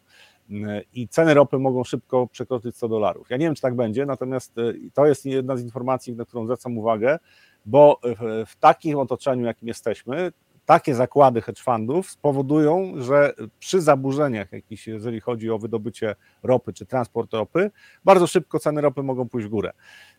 Ja zakładałem, że jest szansa na osłabnięcie właśnie rynku ropy naftowej, ale hedge fundy mnie już zniechęcają do takiego scenariusza. Zakładam, że szanse na to, że ropa znowu będzie powyżej 10 dolarów teksańska są dość wysokie, bo rynki według mnie nie doceniają zagrożeń związanych z tym, co dzieje się na Bliskim Wschodzie. To, to w tej chwili rynki są trochę uśpione, przyjęły, że tam nic więcej się nie wydarzy, ropa jest wydobywana, wszystko się dzieje e, w miarę spokojnie z punktu widzenia inwestorów, natomiast według mnie e, w najbliższym czasie będą niespodzianki, to znaczy Bliski Wschód spowoduje kolejne niespodzianki. A tutaj jest właśnie pozycjonowanie, e, jeżeli chodzi o rynek kontraktów terminowych na ropę, długie pozycje. W 2021 roku, na początku 2021 roku był porównywalny poziom zniechęcenia do zajmowania długich pozycji na rynku ropy naftowej. Jak ktoś spojrzy na wykres ropy naftowej, to tam e, trend wzrostowy zaczął się wcześniej, ale byliśmy w okolicach około 50, pomiędzy 50 60 dolarów na ropie teksańskiej. W szczycie było 120 dolarów. Hedge fundy raczej traktuję zazwyczaj jako antywskaźnik, to znaczy jak oni rezygnują z czegoś, to, to nie jest wcale dobra informacja, jeżeli ktoś by zakładał, że e, ceny ropy będą spadały, co pomoże na przykład dezinflacji. No ale przecież jakoś chyba muszą mieć wyniki. To nie jest tak, że wyłącznie Większość nie ma. pieniądze. Znaczy problem jest właśnie taki z hedge fundami, że bardzo wiele tych, większość hedge fundów traci pieniądze albo zarabia znacznie poniżej rynku E, i to jest e, przypadłość w ogóle od zawsze tak się działo. Niewiele jest hedge fundów, które, e, które zachowują się e, dobrze, to znaczy w dłuższej perspektywie są w stanie e, pomnażać pieniądze. Bardzo często to jest tłum, to znaczy hedge fundy to, są, to jest część tłumu, która sprawia, że mm, większość, jak się mocno przechyli w swoją stronę, to potem rynek najczęściej wykonuje ruch w przeciwną stronę. I no, dyskusja na temat efektywności hedge fundów toczy się od 30 lat co najmniej. E, Bo najczęściej mówi się o tych, którzy zarabiają duże pieniądze, są takie gwiazdy, e, między innymi Stanley Druckenmiller w swoim czasie e, był nie, niezwykłym inwestorem. Teraz, z tego co pamiętam, to już tylko swoim pieniędzmi zarządza. Natomiast jest, jest parę gwiazd, ale mało się mówi o tym, że średnia, jeżeli chodzi o stopy zwrotu z hedge fundów, to nie jest coś imponującego. Oni są niewiele bardziej Mhm. skuteczni niż indywidualni inwestorzy. Średnio. Okej, a Państwo sobie dalej dyskutują o nieruchomościach, e, proszę Państwa. Tak, My trzeba, to sobie, Państwo sobie. tak, Państwo sobie Tak. dyskutują o Zobaczcie, nieruchomościach. skoczymy na kawkę, wrócimy za 15 I, I minut. dalej będzie o nieruchomościach. Jaki ten beton ma urok, prawda? Ale też zeszła rozmowa na kwestie fotowoltaiki i pomp ciepła i tu piszą osoby, że to w ogóle tak czy inaczej to się, to jest, to było najlepsze rozwiązanie, mimo że warunki ekonomiczne się zmieniły, to i tak to długoterminowo oczywiście daje radę. A Kasia pisze, trzeba sobie niedźwiedzia na zimę sprowadzić i będzie ciepło. Ale takiego prawdziwego niedźwiedzia, czy, czy misia? Nie wiem, nie wiem. O, niedźwiedzia na zimę i ciepło. No właśnie, tutaj jeszcze, no właśnie pompa ciepła i panele na starszych zasadach dają radę, ale ekonomika się chyba pogorszyła od kwietnia 2022, o ile dobrze pamiętam. E, Ja mam NCWK, ja mam na starych zasadach, ale nawet przy nowym rozliczeniu wychodzi korzystnie. No dobra, e, i tak dalej. Więcej, więcej na ten temat w komentarzach od Was. E, No, do tej ziemianki tego, do tej ziemianki tego niedźwiedzia sobie sprowadzić. Trzeba, by so, słuchaj, os, trzeba go oswoić, nakarmić czymś, wiesz, no i wtedy można. Proszę Państwa, dobrze, mojego bicia piany troszkę mniej, i bo mamy kolejny temat y, jeszcze do zrobienia, no bo to jest tydzień z RPP, No, tak? a dokładnie, No właśnie. dokładnie środa. No i co? Będzie obniżka? No rynek stawia, że Proszę będzie. Państwa, będzie obniżka? Rynek stawia, że będzie. I, Mhm. I tyle mogę powiedzieć. No nie no, możesz powiedzieć Zakład- coś więcej. Zakładam, że po tej inflacji 6,5% w fleszowym odczycie, że no, prawdopodobieństwo tej obniżki jest duże. E, Natomiast e, to będzie dołek, to, to- był dołek inflacji tak, na najbliższe miesiące. Inflacja będzie wyższa, więc pytanie, co, na co będzie patrzył prezes Glapiński, e, no, jest pytaniem bardzo interesującym, na które nie znam odpowiedzi. No, odpowiedzi. Wiem, że rynek obstawia, że będzie obniżka o 25 punktów bazowych. Wydaje mi się, że ja stawiam też na to, że będzie, ale mogę być zaskoczony. Natomiast ze względu na to, że rynek to już obstawia, to krótkoterminowy wpływ na wycenę obligacji czy zachowanie kursu złotego nie będzie duży. W dłuższej perspektywie według mnie to będzie osłabienie złotego. To znaczy, jeżeli ta obniżka się zmaterializuje, to e, złoty będzie się osłabiał. E, Oczywiście do koszyka walut, bo tutaj są też spore ruchy na euro-dolarze. To jest pochodna tego, co się wydarzyło w piątek. Dolar się osłabił, euro się umocniło. Złoty się osłabił do euro w ostatnich dniach, e, a umocnił do dolara. E, I e, taka tendencja według mnie e, może się utrzymywać, to znaczy średnio złoty będzie trochę tracił, właśnie ze względu na to, że stopy procentowe są za niskie, trochę tracił do koszyka walut, ale bardzo dużo zależy od, też od koniunktury. Jeżeli będzie napływ środków na rynkach finansowych, napływ środków na emergingi, to złoty nie odczuje nic w najbliższych miesiącach. W dłuższej perspektywie według mnie ta polityka, którą realizuje RPP, to jest polityka, która będzie sprzyjała osłabieniu złotego. Może nie dramatyczne osłabienie, ale osłabienie. Zależy, NCWK pisze, zależy co powie dziś prezydent w orędziu. No właśnie, proszę Państwa, bo O, orędzie. tak, tak, orędzie, tak, tutaj za, za czysta gospodarka prezydent zdecydował, komu powierzy misję tworzenia nowego rządu, jak poinformował szef gabinetu prezydenta RP Marcin Masta-Lerek. Wieczorem Andrzej Duda wygłosi orędzie w tej sprawie. No to mamy tydzień, prawda? No to mamy tydzień. To nudy nie będzie. Ciekawe, jak to, czy, czy będą jakieś wpływy na e, rynki. Oczywiście długofalowo pomijalne, zapewne. Zapewne. Pewnie 0,25 dla zasady zrobią. A propos y, stóp procentowych RPP, tak. tak. RPP. A potem będzie konferencja prezesa Glapińskiego. To też będzie w no, tym tygodniu. no, tak, No. tak. Tutaj Słuchajcie, to premier. już koniec. A nie, nie koniec, jaki koniec? Jeszcze lusterko wsteczne musimy spojrzeć. Patrzymy zatem w lusterko wsteczne jeszcze na moment. No, tylko na koniec naszego spotkania jaki ten październik był super dla polskich aktywów. E, Nie ma to żadnego znaczenia dla tego, co się będzie działo w przyszłości, ale czemu by jeszcze nie spojrzeć na to, jak było dobrze. To jest komentarz akurat e, z Quercusa. To był polski październik, drożały polskie akcje, obligacje i złoty i to pomimo kontynuacji korekty na rynku globalnym, dobre wyniki dla funduszy i przewaga wpłat na poziomie 29 milionów złotych e, pozwoliły na wzrost aktywów o 2,7 do 3,9 miliarda. To akurat e, w Quercusie wzrost aktywów. No ale generalnie e, mimo, że świat tam sobie radził słabiej, to po, w Polsce było dobrze. Ktoś tu pisał wcześniej, że nie, jest ko- kore- korelacja negatywna WIG-u warszawskiej giełdy do świata, wobec świata, no bo jak tam spadało, to u nas rosło, to teraz będzie odwrotnie. Jak dużo mówiliśmy o S&P 500, że tak rósł ten ostatni tydzień, jeżeli te wzrosty się utrzymają, to według tej teorii Warszawa już nie będzie rosła, ale może wrócimy do jakiejś normalnej korelacji jednak. Znaczy, my, według mnie, znaczy, po pierwsze, WIG jest bardzo mocno zależny od tego, co się dzieje na rynkach europejskich i w Stanach Zjednoczonych. Oczywiście tam jest kwestia siły słabości względnej, ale generalnie ten, tendencje są podobne. I to, co się wydarzyło po, e, po wyborach i przed wyborami, bo to już wzrosty zaczęły się wcześniej, to było po prostu przerejtowanie naszego rynku o te 10-15% w stosunku do rynków europejskich czy w ogóle światowych. E, I to było takie dyskonto związane z aspektami politycznymi. Spółki Skarbu Państwa, przede wszystkim banki, e, poszły w górę. I myśmy wyrównali jakby to, to dyskonto 15%, może jest 20%, nie, trudno to jednoznacznie ocenić, ale takie dyskonto było, te polityczne. I teraz według mnie my będziemy się poruszali mniej więcej w tą samą stronę, w którą będą się poruszały rynki europejskie i amerykańskie. Czyli e, my odrobiliśmy te straty związane właśnie z obciąż- balastem politycznym, tak bym to ujął, a teraz już będziemy sobie wędrowali tak mniej więcej jak poruszają się giełdy w Europie i w Stanach, z tym, że ja spodziewam się, że polski rynek akcji będzie silniejszy niż na przykład DAX albo Kakaron, czyli Francja i, e, i Niemcy. I założenia są takie, że e, nowy rząd, zakładam, że opozycja go stworzy, nie wygasi e, stymulacji gospodarki. To znaczy tam będą przepychanki pewnie z Unią Europejską e, na temat e, mm, przekroczenia tego deficytu progu 3%, tak, czyli procedura nadmiernego deficytu może być wdrażana, ale to raczej jest kwestia 2025 roku. W przyszłym roku stymulacja fiskalna będzie wysoka, a nasze firmy będą sobie całkiem dobrze radziły. Więc y, polska gospodarka pewnie nie będzie bardzo silną gospodarką, to znaczy nominalnie wzrost y, PKB oczywiście będzie wysoki cały czas, bo inflacja będzie wysoka, natomiast realnie PKB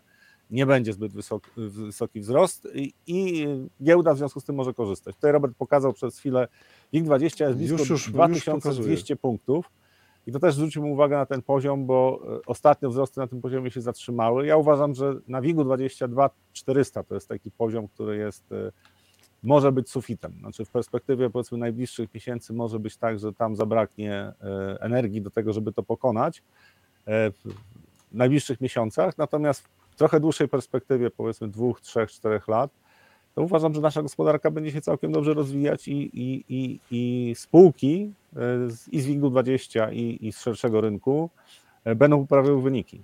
Nie mówię o zawirowaniach na przyszłym roku, ale perspektywa dwóch, trzech lat. Nasze firmy będą korzystały z tego, że e, w Europie my nadal będziemy konkurencyjni, jeżeli chodzi na przykład o koszty produkcji, to, to jesteśmy cały czas tą gospodarką, która może na tym korzystać. Y, NCWK pisze, tak patrząc na wykres WIG20, to nie wydaje się, żeby była korelacja z czymkolwiek. No nie, jeżeli Jest nałożymy taka nawet na górska, SP500 ko- czy na jest, DAX, taka, jest taka kolejka górska, dalej kontynuuje. NCWK w Energylandii, tu widzę korelację co chwila góra-dół.